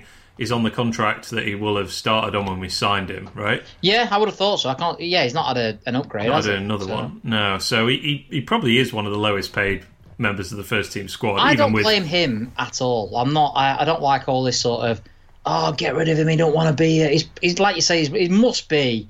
He's got to be around the lowest paid players in the entire Premier League as a first teamer. Probably is, yeah. He'll obviously, yeah, obviously had one, I guess, one promotion from the championship, so some incentives based on that. But yeah, I think so. I mean, I think it's just, you know, and I think it makes sense for us to let him go if that's Yeah. his decision because I don't think we should play him like a, pay him like a first teamer because. Yeah, I, I think he is now back up to Berge and, and potentially any other players that come in as well. So, yeah, you were it's- talking about, you know, this is a one, one, one season, well, not a one season wonder. You know, the, the best season you're probably going to ever have. My magic moment for me is the the whole performance against Burnley because I think that might be the best Hmm. we or any other club see him. That Yeah, one performance, that was just an all action Steven Gerrard style midfield performance, and I'm not exaggerating either. No, but I, really don't think you are. Um, I was so desperate for him to get a hat trick that Yeah. day. I re- there was one he put wide. Uh, he dragged it wide. Yeah, like, he did. Yeah, that, that was his big moment. Yeah, there was another one where he, he passed it to Sharp, where he did the right thing by passing, Hmm. thinking "Hmm, maybe if he shoots there, he gets a goal. But Yeah. Uh, well, we'll see what happens. I mean, who knows? He's still got a year to run. So if nobody Yeah. wants him, uh, maybe you know, maybe the club and him will kiss and make up, and he'll he'll still be in our squad next season. Mm. So. Yeah, I would say if you've got a John Lundstram, a JL7 shirt, don't don't burn it just yet. um, midfielders, who who have we got next? It's Sander Berge next. Yeah. Um, difficult one to mark. really, he, yeah. He falls just under the thousand minute threshold, but he was not one of my players to improve upon. Anyway, uh, Yeah. 12, 12 starts, one goal, one assist. I've got a five out of ten. and I don't feel good about it, but I will give you my logic when you tell me what you've given him. I, I give him a six, but I, I can see why you gave him a five. I'm not going to be like, what? Yeah, um, I think he's he's still finding his feet. I'd say Yeah. you know f- five out of ten for me is not like you were poor. It's just we didn't see the we didn't really see what you can do, and I think in some games we definitely did. Yeah. uh, he would be in the conversation with Basham as the best player post lockdown. I think there's, there's some games. Yeah, there's last like I think until we started losing the last three, but that that run of games, um, the home games particularly, Yeah. Arsenal. Spurs Wolves and and- Chelsea, yeah. I think Wolves as well. Yeah. Yeah. Tremendous. Looked so classy. Like somebody on Twitter called him a graceful tank, which I absolutely love. Like, Yeah. yeah. Uh, But I just thought, and, and, and I don't really hold this against him. It's kind of what I expected. But like when he pre-lockdown, just a lot of games just passed him by, and he was. He was he was pretty poor. He's obviously playing out of position. He wasn't up to the fitness levels of the Premier League by his own admission. So I think it was uh, again a bit like with Jagielka. It was kind of what I was expecting from Yeah. him, but by that token, uh, I can't really grade. I could maybe shade to a six, but I'll I go wrote five exactly the same. I've just put exactly what I expected. Not quite up to speed with how we play, not quite up to speed with the Premier League, but also signs of what hopefully is to come. Mm. I think Yeah, he's he- obviously a good footballer. I just wanted to use his huge Norwegian frame more, like he did against uh, like the Arsenal weaklings and stuff. You know, because I think against the Arsenal's a fantastic sort of team to start pushing around, aren't they? If you know what I mean, like that. If you and I thought he looked really strong in that game, and then he, he carried that on to the Tottenham performances, and then up until Leicester, he, he dropped off from Leicester onwards and went back to the, the pre-lockdown thing. But I thought he looked a really good player for those four or five games. Yeah, strangely, he was looking better on the right than when we played him in Norwood's position. I thought for the last I couple thought of the games. first half against Southampton, the last game, he was really good, and then he was awful the second half. It was such Mm. a Jekyll and Hyde performance that one. Yeah, that's fair, and that is a very specialised position, obviously that Mm. uh, we use Norwood in. So, really interesting to see how that works next season with Yeah. him and Norwood. If they both play in the same team, in terms of both in, in, in deeper positions, or interesting we. to see that. I think we'd lose a lot of goal threat with that. that if if we do that, for me, I think you're uh, correct in terms of upgrading the the wing backs. I think if we're going to play Norwood and Berge as a two, we need an attacking right wing back who's going to get us five or six assists a season. Mm, or uh, or someone to play number ten, I guess. Yeah, uh, yeah, And, uh, yeah, yeah, yeah, yeah.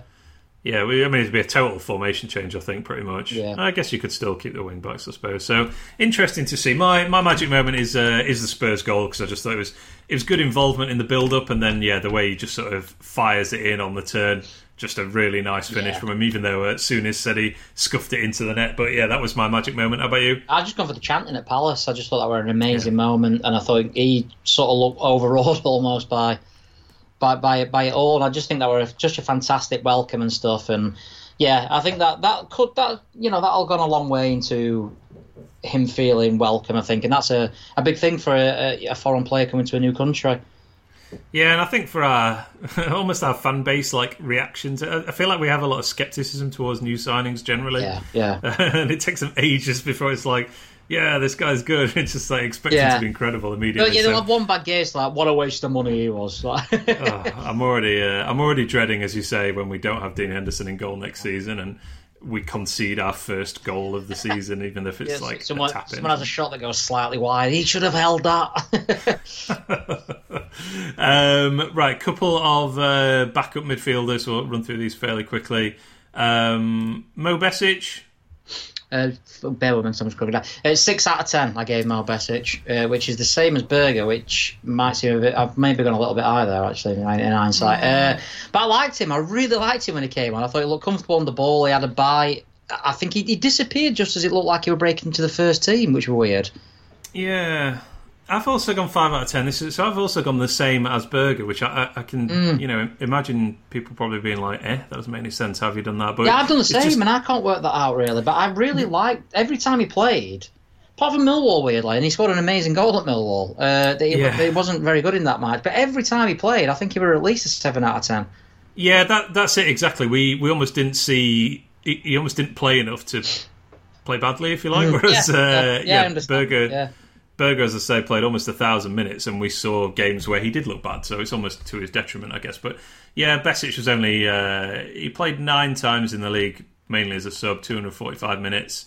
Um, just yeah, just looked a really tidy player. I mean, I I really think he'd kind of played his way in front of Lundstram around Christmas, hadn't he? In that Yeah. where, where Lundstram was struggling. Um, scored that great goal at Millwall, as you said. Some crunching tackles, particularly on uh, Laporte. But some nice footwork as well. I mean, I remember you know good impact off the bench against Arsenal away, which and you Yeah, know, little West Ham little at home shimmy. as well. He played really well. Mm. Yeah, so I thought it was a. I, I almost feel like I should be grading him slightly higher, to be honest. You know, mm. d- did did well with very little, I suppose. So yeah, decent decent effort. I wonder where he ends up next season as well. Actually. Yeah, yeah, yeah. Um, magic moment. What have you gone for? Is that tackle in it on Laporte? I, think I feel if, bad, but back, yeah. if we never sign him or whatever, I think that tackle will still be remembered for about five, ten years. To be honest. I I almost feel it'll be better remembered if he doesn't come back. To be honest, it's like Yeah. this uh, Bosnian maniac almost ruined Man City's best defender for no reason at all. One it minute was such on, a bang. it was so bizarre. Um, let's tick off Luke Freeman as well. Played slightly more, 363 minutes. Uh, I've also gone for a 5 out of 10. Um, you know, he had those three starts near the beginning of the season and it looked okay, but it, it didn't really impact any games, and I think part of that is on the team because I don't think we. It, it was like four or five games before we started to play properly. Almost, you know, there was quite. Yeah. We were very fine margins in those first few games, and not really have like much of a foothold in them. It's a real shame he was injured post lockdown because he would have. I'm sure he would have started at least two or three games with uh, with Fleck being out injured. Yeah. Um, so yeah, I just I don't know. I thought he was he was okay, but nothing to make him stand out. I don't think in limited minutes. How about you? I, I've gone for a five as well. I, I, reason I think I've given Besic a six is because I think he changed games more than Luke Freeman did. Luke Freeman started more games, but Besic sort of came on and did, and did a little bit more than Freeman. I thought I felt I can't really remember Freeman coming on and influencing a game other than that Crystal Palace one where he came on really early. And I think he were all right in those three games, and he started against Brighton and looked a little bit out, not out of his depth, but the game just sort of passed him by, didn't it? And then he played well against Reading, and then he should have played at Villa away, really, when uh, it would turn out Fleck was injured. In my opinion, I think he should have played instead of Lundstram or, or even Berge, but. And then that were it. We never saw him. So yeah, I'll give him a five. I find I don't think he really did too much, to be honest. Yeah, was he was he on the bench against Villa? He was. Yeah, came on. Yeah. Oh, he did. Yeah, yeah. No, you're right. That this is one of the very few times I'll say this, but I do think that was a mistake by Wilder. Yeah. um, playing playing Lundstram on the left instead of. Uh, And that Yeah, does make you think. It, it obviously, I I don't know if he's going to start a game. That you thought that'd have been the one, I suppose. But yeah, and then gets injured immediately afterwards, doesn't he? And uh, Yeah. we don't see him again this season. Um, I have no idea what his next season looks like. no, Um, Osborne's obviously complicated things a little bit with his performance, which we will Yeah. talk about in a moment. Um, yeah, I don't know. I think if he if he leaves, we need to replace him probably. So I'd I'd like to see him stay, but yeah, I did just wonder if he's kind of missed his opportunity more, almost almost through bad luck, really, with that Yeah. injury. Yeah, yeah, uh, he's, he's the one player this season. I think I could make a guess on every one of them where they're going to end up or what's going to happen. I, I have no idea with Luke Freeman. Yeah, I think if somebody wants to take him off our hands, I think it probably makes sense to uh, get some money for him. That money, yeah, yeah. and use it elsewhere, I suppose. But um, yeah, I'd, I'd like to see him stick around for sure. Uh, magic moments difficult. Uh, he did win the free kick from which we equalised at Bournemouth. I don't know if you remember that. He like flicked it over Billings' head. Yeah, I remember that. Yeah, yeah. um, and he, I believe, he created Sharp's winner at Reading in the FA Cup as well. He did, he with did, a, a nice little run and cross. Um, so yeah, I went with the the free kick win at Bournemouth because that obviously kick-started our season. How about you? I went with just the performance against Palace. I thought we were difficult coming on for Fleck. Hmm. New system and everything. You know, we were playing in a really unique way. First down game, massive amounts of pressure, and he, I think he just slotted straight in in that game. Yeah, that's for some good counter-attacking moments in that one. I Yeah, think, as yeah, well, and obviously set the goal up, didn't he, as well?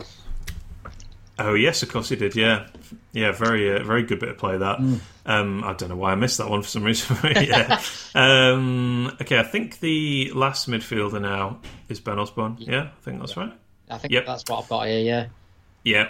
What have you given Osborne? I'll give him a seven. Uh, I really, really, really like him as a player and, and, and as a human being. no, I, I do like him. I really like him. I think I don't think he's ever going to hold down a regular spot, to be honest.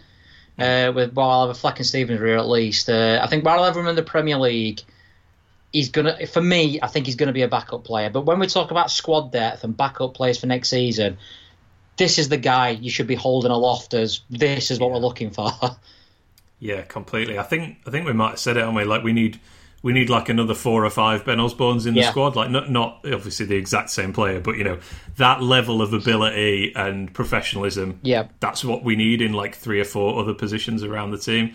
Um, yeah, I've also gone seven out of ten, so he's actually one of my higher rated midfielders, I guess. Um, yeah, I just thought uh, you know it's just a string of excellent excellent performances in uh, in games where we've really needed like a non-stop all action midfielder. So that run of Arsenal, Spurs, Chelsea, and Wolves, tremendous. You know, games where we didn't have much of the ball, where we needed somebody to just be like chasing around like an idiot everywhere, but then also using the ball pretty well. I mean, he was.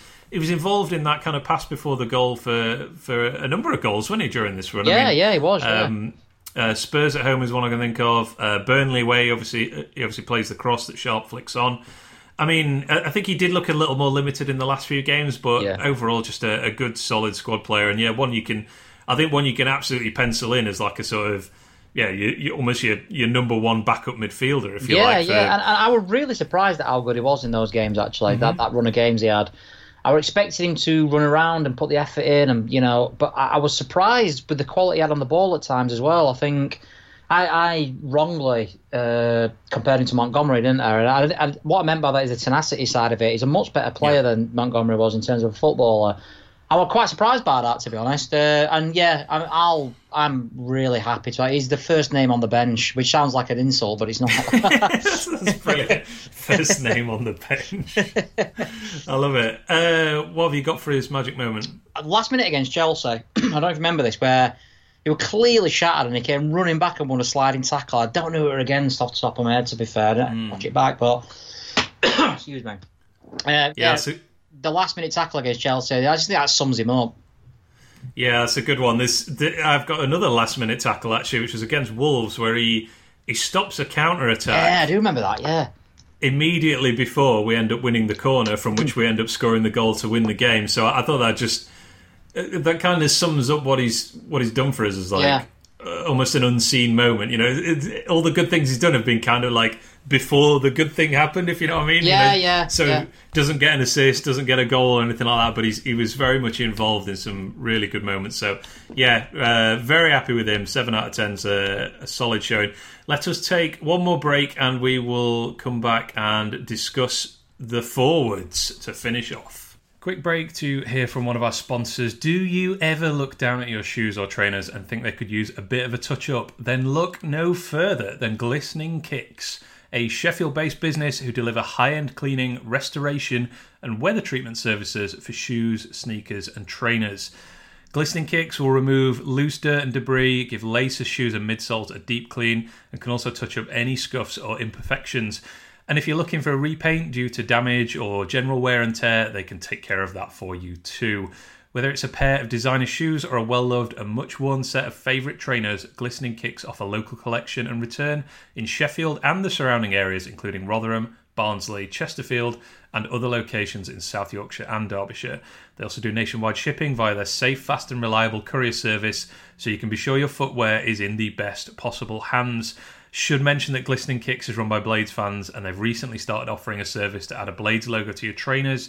Or if you have a Wednesday fan in need of cheering up, the Wednesday logo is also available. Save yourself from spending on a brand new pair. Give your existing kicks the treatment they deserve. Head to glisteningkicks.co.uk and book your service today. That is glisteningkicks.co.uk. Plus, follow them on Instagram at glistening underscore kicks for a closer look at the great work they do in making shoes and trainers look their best. Now back to the podcast. And we're back, and we're going to finish off by talking about the five players who played up front, who played meaningful minutes up front for United this season. And let's start with uh, one who is, uh, well, I guess is, is returned to the club now, but spent the second half of the season on loan at West Brom, and that is, of course, Callum Robinson. What did you think to Robbo's season? This is going to seem really hard. I gave him a three out of ten. Oh, wow. Yeah, seems harsh this, and it might be because I had such high hopes for him that I, I feel like Yeah. it's let me personally down. But uh, yeah, no, I think I don't think you can take the, that price tag out of it. Seven million pound, one goal, one assist. Is that right? Was it Yeah, assist maybe? it- Is it? No, no, it's, it's it's one assist. He's a bit like uh, Yeah. a bit like Norwood. He doesn't get credit for the equaliser That's at uh, yeah. Chelsea. He seemed to play better coming on uh, when we changed shape, which is really understandable because he, I think he is a winger rather than a, an out and out forward. But when he came against Arsenal away and Man United at home, and then second Yeah. half against Chelsea where he moved out to the wing, they, they were his best games. I felt, but I think you you need more. I think you need more from that. I mean, seven million pound, as I said, one goal, one assist. Look weak, missed some really good chances. Just didn't look a Premier League player. Really disappointing. I felt all season, Callum Robinson. Yeah, I've gone five out of ten because I would I would slightly defend that.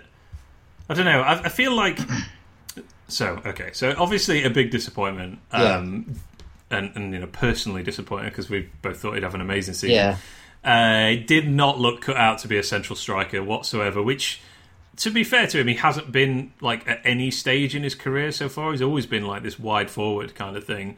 Um, I think also he wasn't properly fit at the start of the season. He kept going off with like this hamstring That's issue, true. if you remember. Yeah. But I, I, do think in limited minutes he played less than 700 games. Uh, excuse me, 700 games, 700, 700 minutes. Yeah, no wonder he was like knackered. no wonder his hamstrings tight. Yeah, 700 minutes. Um, I thought it was really effective in the games where we did use him out wide. So yeah, that's true. I don't know from a Man City away we played him and Mousset up top, and those two were really really good in the first half, and he was part of that.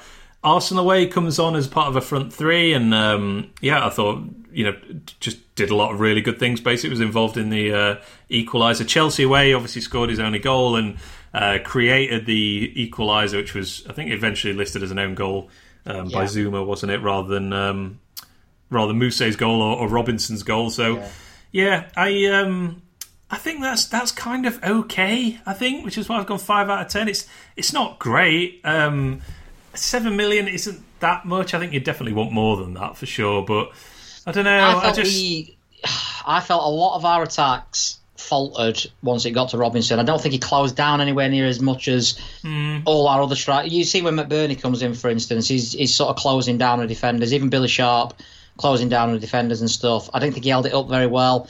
And I think once he went out of the team and Mousset came in with McGoldrick, we looked a far better side. And even when that dropped off slightly, when uh, McBurnie and, and Sharp were, for, I, think they, I thought they both looked far better than Robinson did. I thought we looked a better team with those two in it than we did with Robinson mm. in it. I think you could talk me into a four out of ten, but I'm, I'm going to stick Give with him a five. three. yeah, pitchforks. Um, leaving anyway. I don't know if he'll be more ever be more than a really good championship That's, player, which he which he was for West Brom, and obviously yeah. has been for Preston for a long time. But we'll see. I do. I won't be surprised at all if he's part of the squad next season, unless we unless we get an offer that makes sense. There's a lot of rumours going around that West Brom will put an offer in. I think if they put a decent offer in, I think you'd be daft not to sell him. Yeah. I think if you get your money back, for instance, if we're getting seven million for him or something like that, I think we could get a, a, a, a not not necessarily a better backup striker, but somebody who suits our needs a little bit more than Robinson, who's a bit of a like to say he's a winger rather than a than a forward, isn't he? Really? Yeah, I almost feel like he was brought in to be used in a different way, kind of. And yeah. I don't. Yeah, if we're just going to roll out the same formation and way of playing next season, then I, I think he's going to be like very limited use yeah. to us. So yeah, yeah, yeah, ultimately, I do agree. Like, yeah, if we can get our money back, then I think it makes sense, and then you spend it on, yeah, maybe a someone who can play more centrally or use it use it elsewhere. But yeah, uh, disappointing. I mean, I'm interested to see what happens next for him. I'd be, I would be interested for to see him go to. Uh, West Brom and play in the Premier League actually and see, yeah, look, particularly as they play with that front three. three based on this season. I'm not writing him off as a player. I think there's definitely mm. a player in there. I think he's lots he needs to improve. He needs to be stronger and stuff. And I don't know if he's. I'm not saying he doesn't like work ethic, but his work rate in terms of closing down wasn't what I expect from a, a Chris Wilder sort of striker. But there is a player in there, and I, you know, it might. I just think this season, I'm, I'm basing that score on this season. I wouldn't yeah, be yeah, yeah, if he if he stayed. Yeah, uh, but I think if we're going to, I think if he for him to have a good season, we'd need to be playing like three up front. I think, yeah, and him yeah. wide left, and I, I don't know. I'd be, I don't see that on our horizon just yet. No, maybe I'm wrong. Maybe that's the. Uh, maybe that's the master plan. Norwood and uh, Norwood and Berge deep, three up front. Let's go. Yeah, let's have it. uh, best moment, I think, is it's got to be the Chelsea goal for me. The uh, you know his uh, what was that? yeah, it was just a big goal to get us back in the game, basically immediately after half time, where uh, uh, Stevens nutmegs Azpilicueta, squares it. Um, yeah, Keith Edwards is still chuntering about something on uh, on the Radio Sheffield commentary, and uh, nice finish from Robinson for his first Premier League goal, and looked very happy about it as well. You got something else? Uh, yeah, I went for that little bit of skill against Man United actually for the McBurnie mm. equaliser. I think he could only have done that and got it to McBurnie, if you get what I mean. It had to be so precise, that little brilliant bit of footwork, and then like a little chip sort of cross that went straight to McBurnie. And good finish as well yeah. from McBurnie, but I think Robinson really, really made that goal. Yeah, good, uh, good footwork. I, I think he's yeah, he's got some, he's got some good abilities. I think. Yeah. Um, but yeah, for for various reasons, including some of his other abilities. I suppose we just didn't see the best of him. Yeah. Um, which which striker do you want to talk about next? Let's have a look. Uh, shall we go for Moose?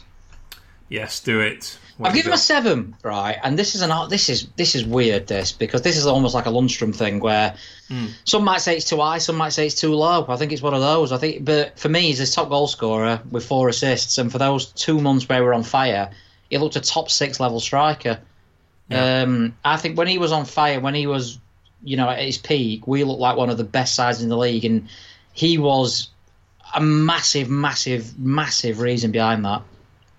Yeah, I've I've gone even higher. I've gone eight out of ten. Yeah, well, this is it. I, I, I'm, I'd side more higher than lower, but I imagine some people were listening saying you were rubbish for most of the season. You know, why have you gone for a seven? I think Debbat on his report. I didn't, I didn't go through his uh, reports with a, a fine tooth comb because I didn't want to influence me with this. But I saw the comments and someone were criticising him for giving him a high rating as well, and I understand it because for a lot of the games he was poor. I think his average ratings are probably more of a six. Would you say overall throughout the season?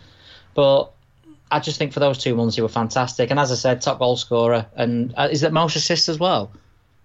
Yeah, four assists. Um, I mean, look, I, at the start of the season, I thought he'd be our fifth choice striker, and uh, yeah, he ends up being our top scorer and uh, joint most assists. Sorry, um, Yeah, with Stevens, yeah. Stevens got four assists as well. Uh, I mean, it, it- as you say, it was just absolutely unplayable at times. He he hit heights that I none of our other strikers came close to, and possibly cannot come close to. To be say, honest, I was going to finish your sentence for you then, actually, yeah. Yeah, he, he scored with his first five shots on target. Just great finishing.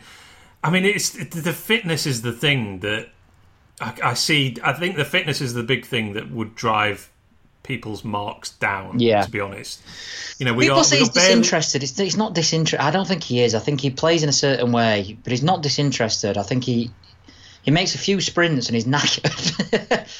Yeah, I don't think it's you know if people are you know doing amateur body language Yeah, analysis, I don't yeah, yeah. I don't think it's like appreciably different in the second half of the season to the first. No. like it's just he didn't score from every single shot. Yeah. in those games, so you sort of overanalyze it. But I mean, look, twelve hundred minutes uh, played this season, only eleven starts.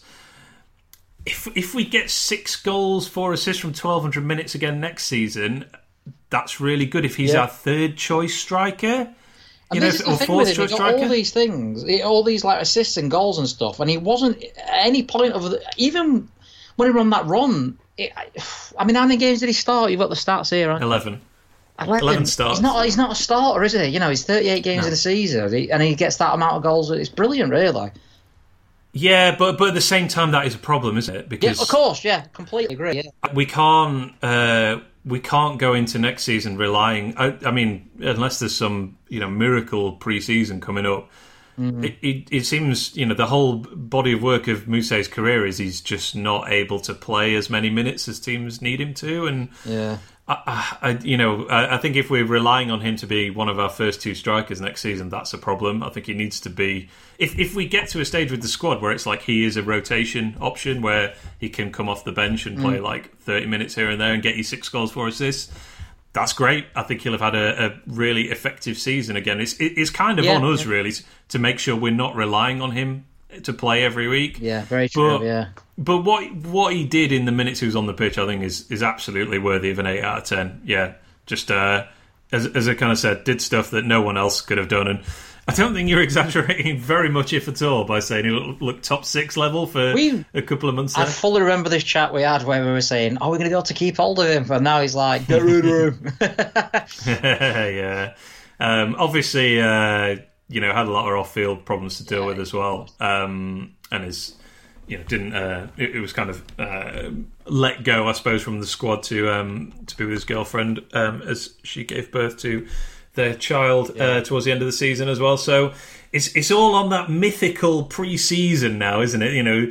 He just needs a pre-season under his belt with this. in a way that we're not going to have these. You know, obviously the the, the break shorter. Mm.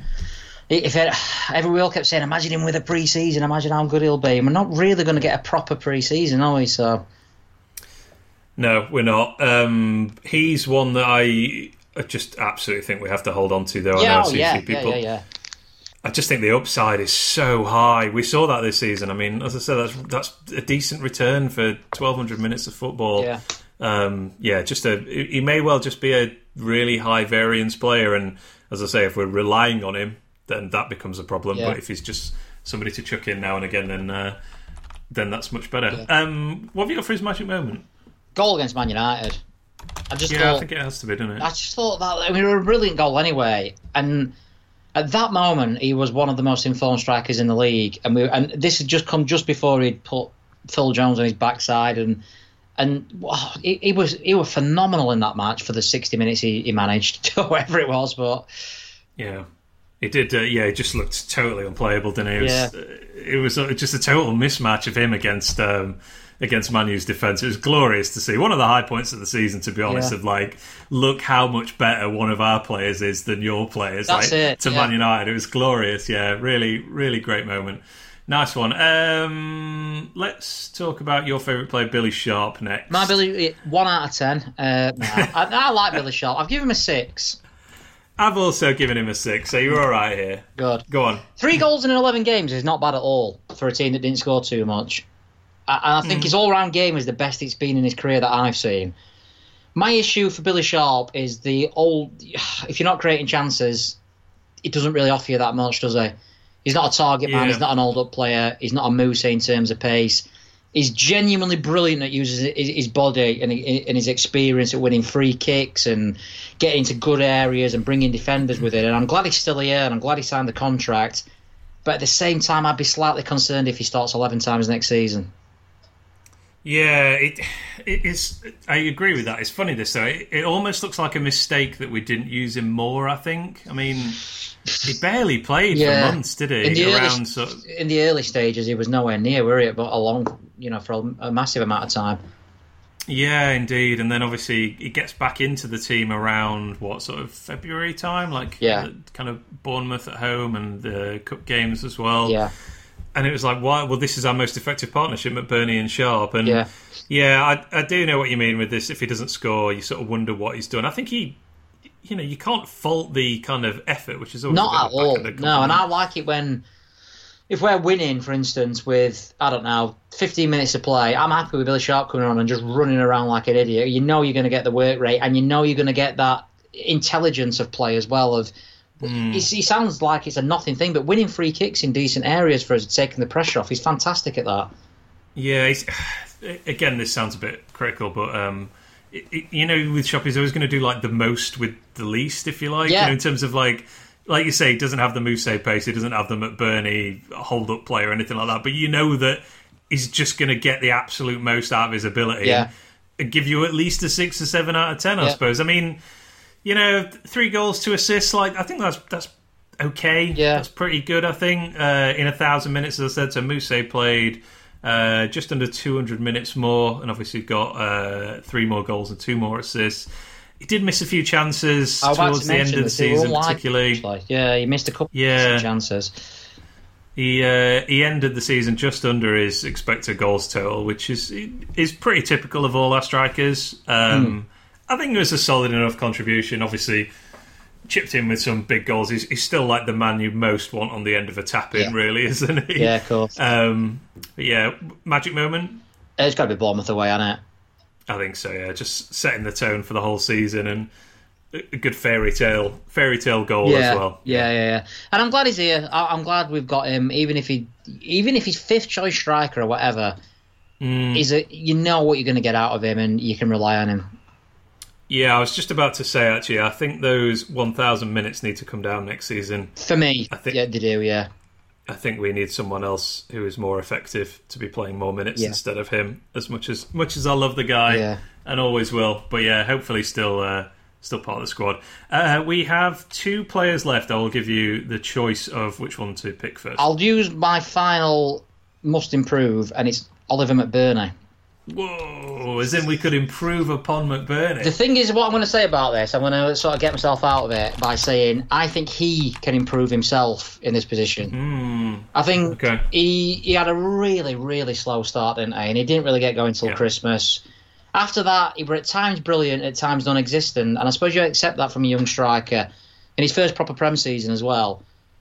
I expect more from him next season. I, I, I don't think we can sort of accept that lack of consistency again next season. Uh, I think that we need him to be having seven or eight out of ten really good games, you know, Tottenham style games, rather than five out of ten games that I think we, we got from him this season. And that's where I think we can improve. I think he's the player who could improve that position himself. But he does need to improve for me. What rating did you? I give gave him a seven. Yeah, I have as well actually.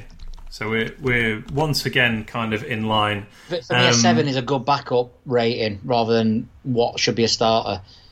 Yeah, and it, there's definitely a string of games post lockdown. I think against the the bigger teams Yeah. almost, where I think he was like eight, nine, ten out of ten Yeah, almost. In some I think he goes from a, a nine out of ten to a five out of ten, and that's what you you need to try and get. You know, you need you need to. I'd rather have him more eight out of ten than the odd nine and the odd you know the odd five. So Yeah, six goals. So he was uh, joint top scorer with uh, excuse me with Mousset.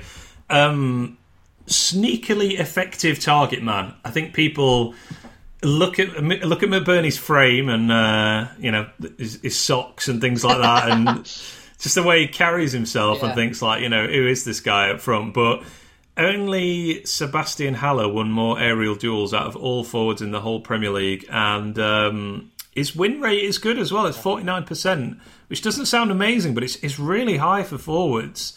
Uh, seem to think he's a target man, which I don't know. I don't know how many times people have to watch people say for a target man he don't do that. He's like he's not really a target man at all. He's more of a Didsy sort, isn't he? He's, he, he likes to get hold of the ball and start moves and stuff.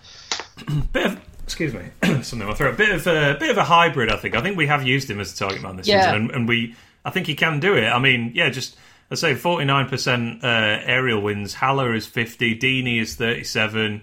Calvert Lewin forty six. Joelinton thirty nine. So they're the other players who have won kind of around the same amount of uh, attacking headers this season. Very, very good in the air. We, and yeah, as we've said, really, you know, good on the ball. The, the work rate is It unbelievable. really I mean, is. Yeah, I remember early in the season people said he didn't work hard. Can you remember this?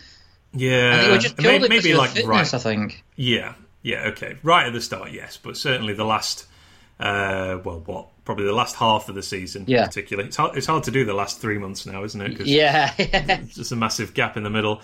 Um, he did, and this is why I'm like, I, I really like him, and I think he has had a good season. But yeah, this is why I've gone seven out of ten. He did. He uh, undershot his expected goals by two. It was, uh, I think, it was the highest in. Uh, yeah, it was. Um, what was this? It was over eight, so probably should have been looking at yeah eight or nine goals really. good. Remember a few sort of free headers that he missed, uh, and uh, the Man Man U away we didn't get anything on it. Can you remember that? Yeah, that's right. Yeah, Brighton at home, he missed a really good chance. I do remember two or three chances that he should have buried. Yeah, I mean, look, strikers miss Yeah, chances, course, and yeah. certainly our strikers miss chances. but yeah, he, he he probably should have been closer to eight or nine goals Yeah. for sure. Um, a lower expected assist than any of our other regular strikers, which surprised me because you know he is he, he can be a link player. So Sharp, Sharp, for example, um, had a higher XA, which is yeah, it did surprise me a No little bit. But assist, yeah. I'm just looking now. Yeah, that is. yeah, yeah. But yeah, the work rate was amazing. Um, ninth in the league for pressures in the attacking third out of the entire league. This is the difference And, uh, for me, where you know Robinson and McBurnie. This is where I think we look Yeah. a far better team with McBurnie in it than we did with Robinson in it. Yeah, it was it was actually top thirty for pressures Yeah. uh, across the whole pitch, um, across the entire Premier League. So yeah, you, you can't you cannot fault the effort and the commitment. Um, it's just yeah, can we can we get more goals out of you next season? And yeah, the last few months were pretty encouraging, weren't they? So yeah, Yeah. I think he's yeah maybe with one player to go, maybe you'll correct me, but I do feel it is McBurnie plus another striker Yeah. for next season. Yeah, I think that, and this is what I mean. It's the place that I think we can improve on. I think he's got the ability to to improve that place himself. Yeah, looking forward to it already, and he's already a, a very regular supplier of uh, interesting Instagram content. Let's he's just he's uh, absolutely hilarious, to be fair. he's a funny lad. He, he does make me, yeah, he makes me laugh with pretty much every single picture he puts on Instagram. To be Yeah. honest, I'm not sure if that's intentional or not, but yeah, he, he seems uh, seems a proper character. Uh, obviously, not not factoring that into his, his mark for his performances, but uh, I'm, I'm glad he's a Sheffield United player. Let's Yeah. just put it like that. Um, one, we saved the best for last in terms of. Favoriteness, Yes. I think, if not if not player rating, and that is David McGoldrick, the man we all absolutely adore on this podcast. And I feel a bit bad because I've only gone eight out of I ten. have, How about I have. you? I, I, okay. His all-round play is undoubtedly a nine. I just don't think you can give a nine to a striker who's only scored in one game. Yeah, I've got got to. This is it. I can't give higher to someone who's missed so many chances. Yeah. Um, He's my like you he, said earlier. He is my favorite favorite player. Not the best. So yeah. classy though, isn't he? He is, and I think a lot of it is. It's almost unseen work that he does because he's not scoring and only two assists as well. I mean, eighteen hundred minutes played, but um, yeah, he's just is is so important. I mean, I, I know this. Sharp and Mousset had uh, had a higher expected assists in significantly less minutes, but McGoldrick's doing all that work that allows us to get up the pitch and allows mm. us to create some chances. Yeah, he, he, was still amazing. There was so many incredible moments. I mean, the, the thing with his with his missed chances. I mean, a few players do have like a bigger gap between their actual goals and their expected goals, yeah. but uh, uh, uh, Gabriel Jesus and uh, and Firmino for starters. Yeah, you know, Jesus in particular. I've seen him miss. Oof, yeah. well, absolutely tons. Yeah. yeah. I mean, and, and you know, so you can sort of look at them and go like, well, you know, they're they're clearly brilliant players, but they're also dreadful finishers. But the the, the problem is they play for teams that create a huge yeah. volume of chances, and and we don't. And you know, if if he'd scored at anything like an average rate this season, we probably would have made the top six or seven. I think. I think. Yeah, yeah it's it's that big a deal. I mean, and this is one thing that I'm slightly encouraged about for next season is there is no way he only scores two goals from those chances next season. It's it's almost impossible. There's a there's an there's an analyst I follow that done like a, a simulation of how unlikely it was that McGoldrick would have zero goals from. This is like before the Chelsea yeah. game, I think. Zero goals from the chances he had, and it was like it was like one in 50,000 chance that he would have not scored from any of those chances. Uh, for all the talk of a new striker, I would not be disappointed if we started with McGoldrick and McBurnie up front for the first game next season. Well, this is this is kind of what I'm saying is because he's he's got a skill of getting chances. You know, we talked about that mm-hmm. with the Chelsea game particularly. You know, he's the man getting in the position. And if he does that next season, he'll get seven or eight goals because he, yeah. he won't miss tap-ins at the rate that he missed this season. That's the other thing. It's not like you know, it's not like he uh, has a high XG because he shot like a hundred times or anything like that. These were genuinely yeah. amazing chances that he missed. How and, frustrating you know, is it as well when commentators bang on about they love him because he works hard. It's not. He's a he's a brilliant player. But yeah, we love him because he's brilliant. Noah being an aesthetically pleasing passer. This guy's in the same sort of boat, not as necessarily as a passer, but you just love yeah. watching him play because of the, that, the elegance of his play. Definitely tremendous. I do you know. It um, reminds me of someone like I don't know, like eating a meal and they, they put a napkin down. You know, you know he's got proper class act, proper good table, knows how to hold a wine glass. Amazing. On a football pitch, just this sort of classy, and then even his misses are fairly classy. yeah, he, he, loves it, and uh, makes a good Jack Sparrow as well as you. I did. I played on that. Yeah, weirdest thing I've ever done that. To be honest. Yeah, you're gonna need to. Exp- I mean, you need to. Ex- I've seen it, and I still need it explaining to me. So I don't know why I did it. I don't know. I just thought, I wonder what my be like in Paris, so as, as you do. When it was boiling hot, I mean, I'm going to blame the heat for saying I've just gone mad a bit, but yeah. Well, what we use just like an app or something. Yeah, just, put his face on. Yeah, you've got McGoldrick's face, uh, and I, I, just put it onto the body of uh, Mr. Jack Sparrow and create. It works. Uh, he, he, he look. He looks a very convincing pirate, I gotta say. Really, really does. Yeah. I mean, I tried Basham as Hulk Hogan, but it didn't really work. So. Uh, the um the the image that gave me nightmares was uh, Leon Clarke as uh, Kate Winslet in Titanic. I did that put was... that one out because I thought it's a bit insulting insulting to Leon Clarke. Uh, so yeah, I kept that one for my uh, my own uh, personal collection. I, I think you. I think you've uh, you've spared the uh, the wider public with that one. You've, you've done yeah. as uh, you've done as a service. So there we go. We uh, only one ten out of ten for a season yeah. way, in which United. From a goal, I believe. Oh, sorry. Yeah, the first goal against Chelsea. See, I've gone the second goal ah, against Chelsea. Right, interesting. Because it it got that little bit of uh, play in the build up where he uh, he like flicks it on and dribbles it ahead, and then the the run as well. Um, I know what you mean. The, the first one was like the oh my god, he's finally done it. But yeah, did did like that second goal for sure. Yeah, nice. All right, there we go. The whole squad only one ten out of ten, and that is Chris Basham. Yeah. How do you feel about that? Do you I feel like, like been we've been over harsh? You and Jay gave five out last season, but we got promoted last season. We finished second. You can't really ask for much more, and you could argue you can't ask for much more from this group of players. But at the mm. same time, I think it was if you can you imagine if we'd have gone back to pre-season and said, right, these are the ratings we're giving, we'd have been delighted, wouldn't we, with these sort of ratings? Yeah, I'd have thought we'd probably got relegated. I think if I've been What with, with the eight out of tens and stuff? Yeah, maybe maybe not. Maybe like 16, 15, something like that. Yeah, but I don't know. I think like maybe the the ten out of ten for Basham. I do think he was our best player, not by a great margin, but I think Yeah. it'd been harsh to put anyone a, on a ten out of ten with Basham. Yeah, I think yeah. I think sorry, all the other players had little losses of form. Yeah, I think sorry, a bit of a roundabout point here with that. What I was saying there, like if I'd look, if you'd shown me these numbers, if like if we'd taken them back in time to the start of this season, then I would have thought, yeah, oh, we've stayed up great. You know, some players played really well, mm-hmm. most players were were pretty good, but I think it's almost like so many of these players looked amazingly comfortable at Premier League level quite quickly Yeah. That it then almost became a li- mm, not disappointing, but I think there were then moments where it's like, well, he's not played well today. You know, I, I know he's better Yeah, than that, yeah. like, and and that's kind of brought them down a little bit. So I, That I is a good point. feel- That I'm trying to think what I'd have given the Warnock team. Do you know what the Warnock team that got relegated? Oh, And I think a I'd good have one. We should go given- back and do that.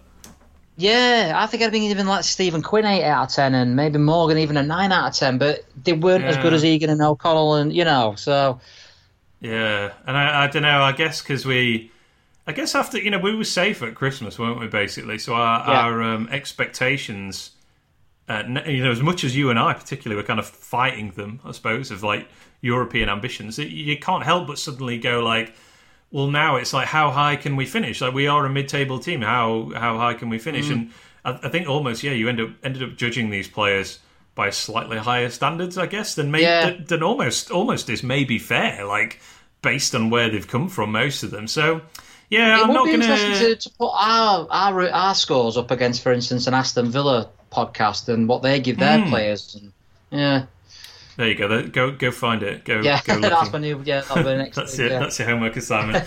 there we go, mate. Entire squad player ratings done. I enjoyed that very much indeed. Poor Callum Robinson with a three out of ten. know. How dare you? Well, don't worry. The uh, the average of our scores will bring him up to a four. So Yeah, I'm sure I feel much about better about that.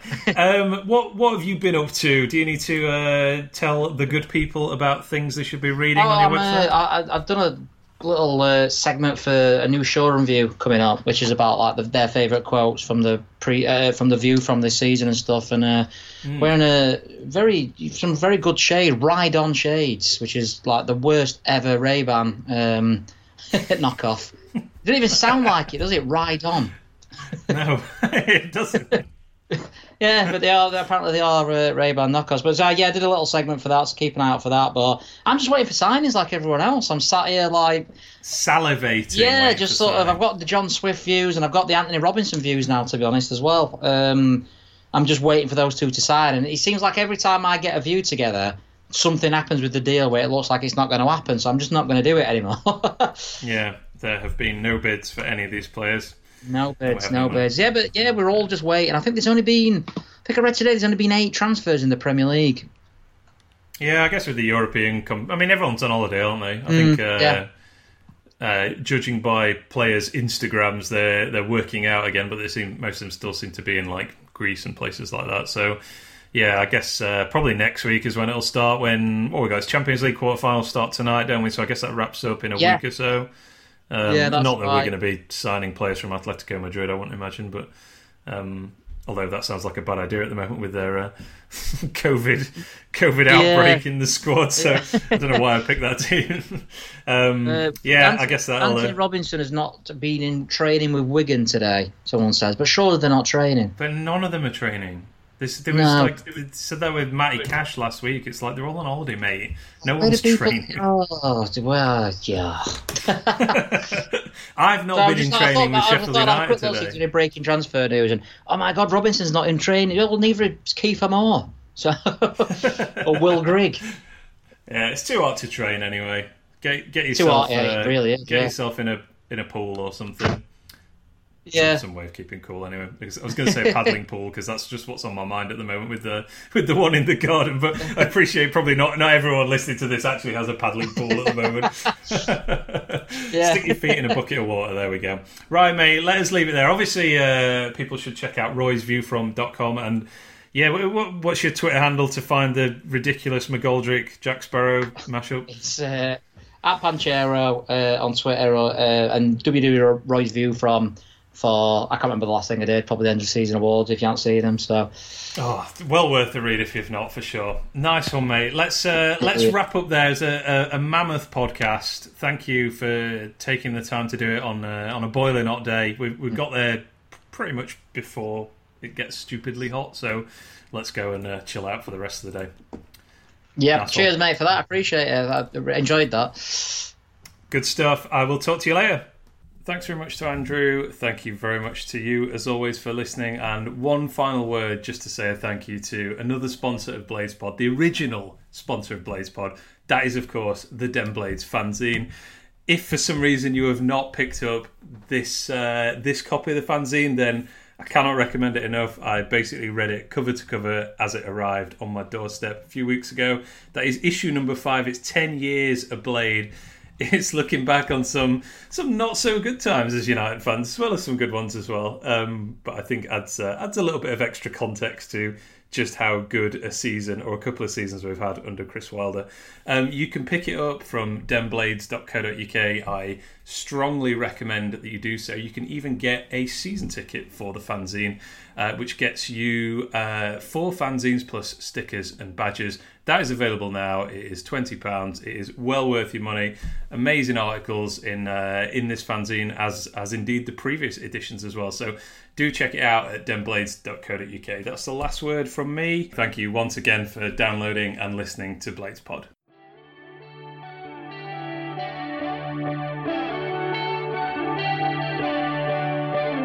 Bye.